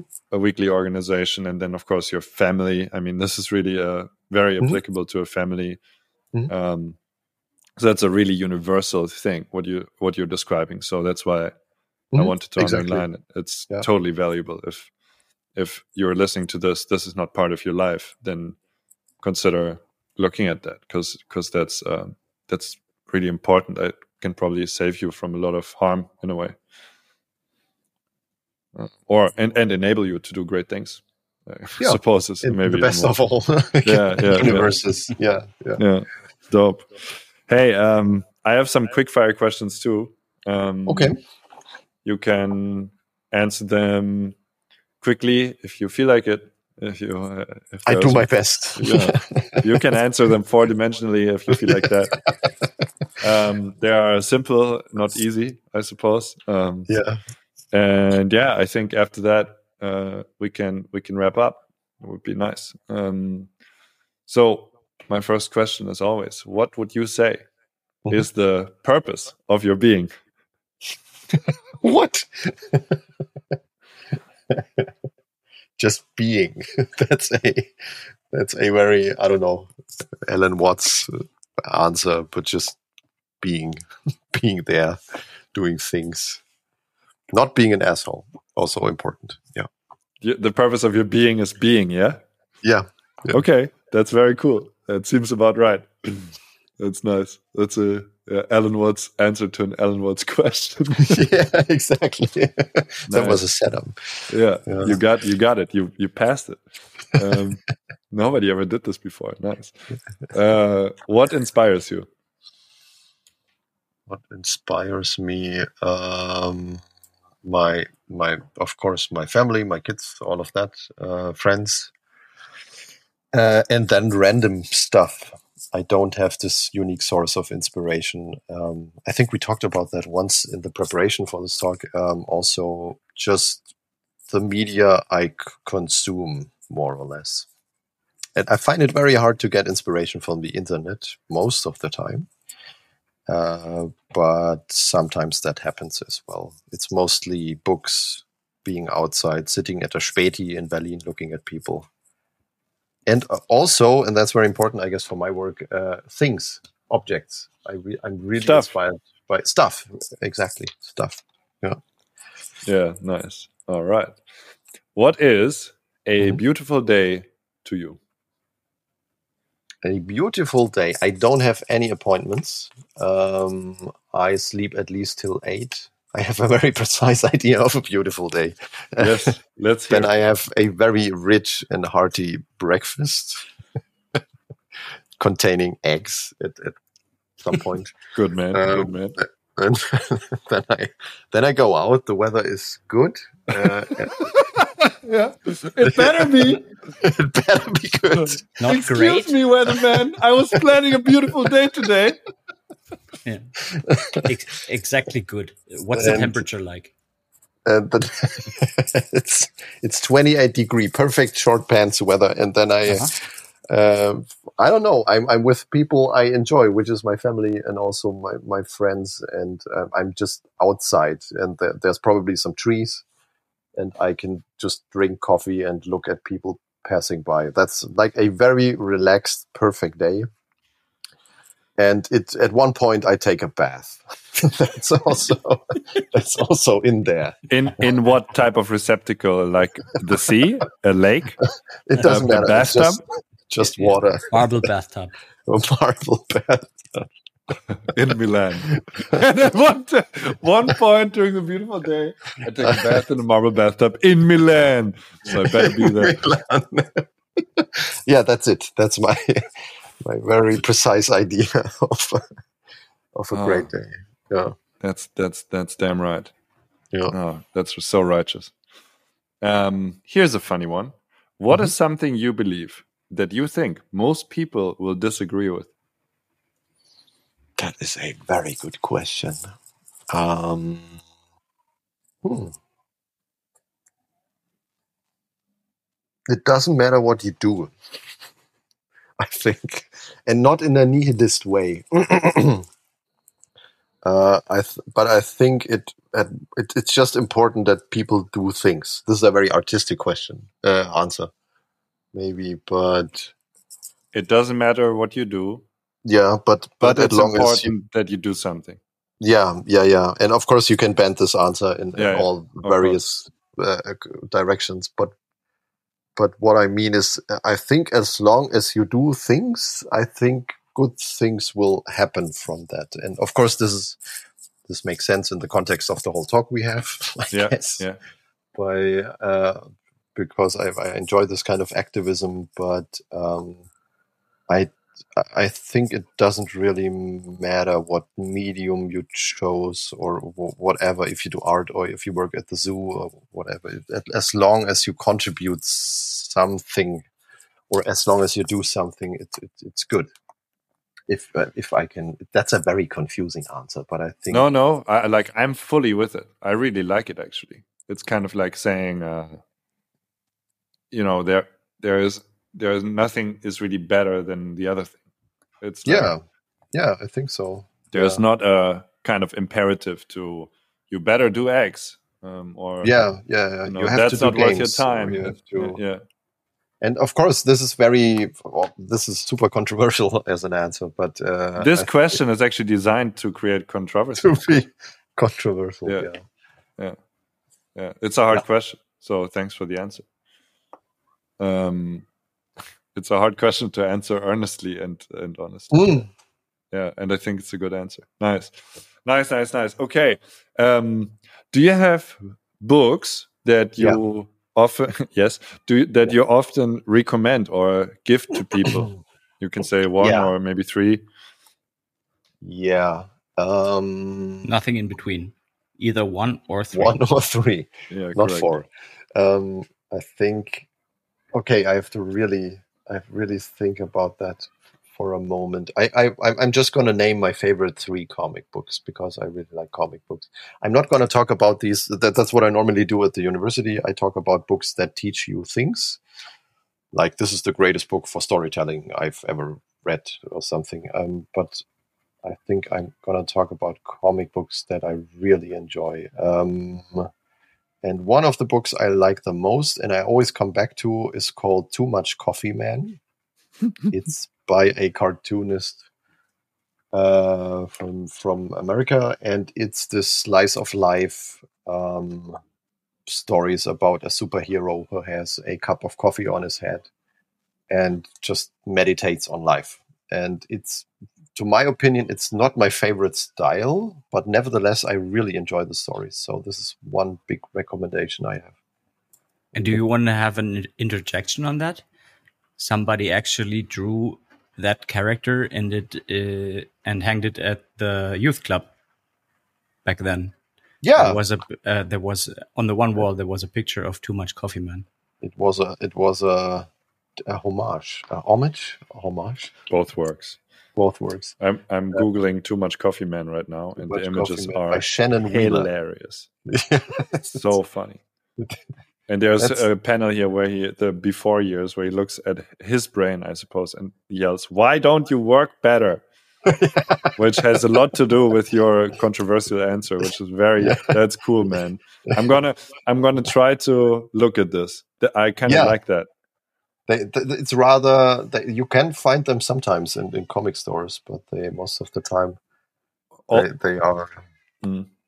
um, sold out. Or I can borrow them to you if, at one point when well, we meet. I, I've had a vision during our conversation, a vision of the future, and it involved the three of us and some type of beverage, and uh, so I can see in a marble bathtub it, it, in Milan. It might include it might include uh, a tr transfer, a very much respected transfer of a comic book. Um, I would um, very much enjoy that. Me too. Yeah, we should do that afterwards, uh, instantly. Um, also, also yeah. the the too much coffee man. It mm -hmm. might be a metaphor for this podcast as well. Just yeah, I, I, really enjoy drinking. Yeah, that also makes sense. yeah, there was a, some caffeine involved here. Okay, and I still I still have two books to go. Um, one book I like for its stylistic and the way the stories are told that I don't like for its sexism and all the other stuff that uh, people did in the 50s and 60s uh, is and is Nick Knatterton that is one of my most favorite early influences um, about a detective um, that is very I don't know how to say that it's very infographical. So how, how do we spell this? Uh, Nick N N I C K Knatterton K N A T T E R T O N. Oh, Nick um, Knatterton. Oh yes, uh, very sharply drawn yeah, detective. Yeah, yeah, yeah, and it was very popular in the Manfred know, Schmidt. Yes, exactly in the seventies and sixties, I guess. Uh, my my grandfather introduced me to the animated show of that, and I really like the creativity in that. Of course, uh, there's a lot of stuff that you can really not do today, and that that's really offensive in these books. Um, also want to mention that, but I really really like all the aspects I mentioned. That's that was a big influence to me as well. And the third book is um which one should I take? Third book is it's called Scud Tales from the Disposable Assassin. Uh, and that was very influential when I was like 15 or 16. Um, it's about a robot that is designed to kill one um, uh, target and then self-destruct. And while he's hunting that target, he reads the self-destruction note on his back, and he now knows that if he kills his target, then he will self-destruct. Um, and so he just puts his target in a in a freezing tank and puts him to the hospital, and now has to work freelance to keep paying the hospital bills. That's hilarious uh, and that's that's from the world building aspect that that was super influ- influential to me because all the characters are the, the most creative and insane ones. Uh, maybe comparable to to um, to uh, Earthworm Jim, the video game. Mm. Some people probably know. Mm-hmm. Um, so I really like the world building and the storytelling in that. Yeah. yeah. Googling it, approving of the imagery. Uh, and it's uh, Scud, S C U D, for anybody who wants to check that yeah. out. This is like the very old recommendation. Yeah, I love that. Stay with me. Also, very good metaphor on on life. The kind of you kill the target, your mission is over, right? And then so like, how about point, yeah? How about you don't set yourself too many goals, but like work in a process oriented manner? And so he replaces goal with process. It's like uh, goal goes into hos- hospital freezing tank, and now we just yeah. have some fun so we can keep doing stuff, whatever it is. Yeah, and the, the, the author wrote that he was actually Rob Schrab is his name. He was also involved in creating the, the, the TV series Community, and I think the, the, the creator of Rick and Morty um, that I also really like artistically. They they did a lot of collaborations. So um, nice. in, in this book, there's a character that has talking knees, for example, and and all of that. So th- it's just a, ah. a a basket of great ideas. Fantastic. Ah, hmm. Maybe I should start finding some comic books. That's nice. Yeah. That's nice. Um, fantastic. Uh, I have, what do I have? Three, four more questions. Um, okay. What is the change you want to see in the world? I, I think, uh, and that comes from the point I'm, I'm currently in, I, I want to see more slowness. I think people should, or at least I should be more slow in things and not uh, turn it down a notch. I I would say that that would be a great change, um, and that also refers to spending more time with people you like and going to the nature and all of that. But this this answer is clearly influenced from the last one and a half years.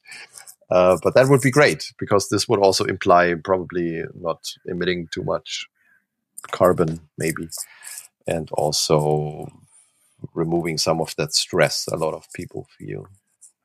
So yes. I think this this more more slowness. I think mm. that's yes. my short answer. Good, good, good lifestyle for the tree types, the the stams, the, yeah. the ones who yeah. there's there's no there's no speed in the life of a tree. Yeah. um, okay, so well, my follow up is always how do you contribute to it? But I think we've heard what a beautiful day is for you. Yeah yeah. kind of kind of outlines that so that makes sense um huh have you lost anything on your way that you would like to get back oh that's also a very i have lost something on my way that i would like to get back. Hmm. Yeah actually yes. Um, I'd like to have a little more time for ra- more randomness in my work. I, am always fighting against that because that's a, a, topic we already talked about that um, before. But I, I really want to get back to this mindset, and I know it's impossible that I had when I was studying, just sitting in a room and drawing stuff and just going with it, going with the flow. Um, I think it's very hard at one point when you start working in a studio or working commercially that you keep that you you you have that moment of uninfluenced freedom where you just do stuff for doing stuff because right now i always think or often think about the purpose and how can i market this and is this probably has this some value or can it be successful at, in the subconsciousness? And i think that's something i want to go back to a little more uh, to this just drawing stuff and let's see what happens Very not nice. drawing stuff with a purpose at in mind yeah yeah okay and then almost last one what is something that you haven't done yet which you would like to do mm I would like to publish a comic book in in uh, not in Germany but in America uh, with one of my favorite publishing houses. That's one thing I want to do. I would like to um, at one point in my life have some sort of garden where I can sit. That would be nice. Uh, and I also wanted at one point travel to Japan once. That's that's what I want to achieve. And of course, I want to continue working with inspirational people. That's that's the more obvious thing. But, yeah, but yeah. you've already done that, so it's not yeah. part of the question. Excuse me. Yeah, I'm sorry. I told you this podcast is mayhem. Yeah. Good. My friends, last question. It's mm -hmm. uh, mm-hmm. not in line of the previous ones, though. Where uh, can people find you to, I don't know, follow you, listen to you, whatever you put out, see you? Street address. Uh, yes, also telephone. Um, I do have a Twitter that I don't feed regularly, which is uh, actually never, which is called uh, the Stamm, just the T H E Stamm. That's a place where you can find me. I also do have an Instagram that uh, I have to fill with some content at some point. Um, I have my website, which is uh, the minus the minus stamm.com. That's actually the place where you can see most of my work. Um, and also, if you are in Berlin and want to have a creative exchange. I live in Friedenau. Um, you, you can find me there. That's I hilarious. Was, That's quite a yeah. dox, actually. I was joking about the address. Yeah. yeah. oh man, can't, can't yeah. believe you've done this. Yeah, I did it. Just go to Friedenau. You will find yeah. the Stamm walking yeah, around at some point. Catch me outside. Being, being confused. Yeah. Uh, Looking at people in front of a Späti on a beautiful day. On a beautiful but make day. sure don't you don't disturb the beautiful day unless unless you're a person who he likes and wants to talk to. Otherwise, you have no no place to be there in the program. Yeah, fantastic. So you I I just found your Twitter. It's the Stamm. Yeah, at the Stamm. Yeah. Um, very nice. That's probably the way to find you, the Stamm. And uh, one thing I forgot, obviously, is uh, the, the, name of the studio I work uh, at and I co-founded. It's uh, Blackpants uh, dot de, I think. Yes, you are correct. Can you spell de? no, I will. I will not. oh, fantastic, my friends. This was a very fun time, at least in my personal opinion. Yeah, um, agreed. I need a break. Yeah. Yeah.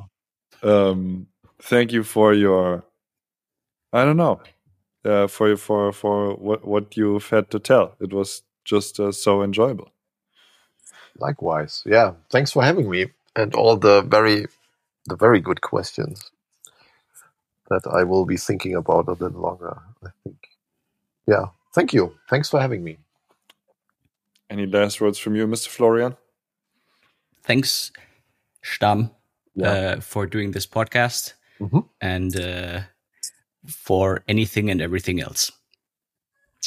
You guys, see you very soon. And to all you listeners out there, goodbye. Hi there, Simon here. Thanks for listening to this episode. If you like what you hear here, and you would like to hear more here, feel free to follow or to subscribe to the podcast on whichever platform you get your audio fix. We appreciate you and we promise you to bring you many more insightful conversations with fantastic games industry guests from Berlin and from all over Europe. Thank you very much and see you very soon. Bye bye. Hi there. Before you go, this is Florian, Project Manager for GamesNet Berlin Europe. If you want to stay connected to the network, find out more about upcoming events and links to other MediaNet initiatives, you can visit us at gamesnetberlin.eu and subscribe to our newsletter. Thank you so much for listening to our podcast, and until next time.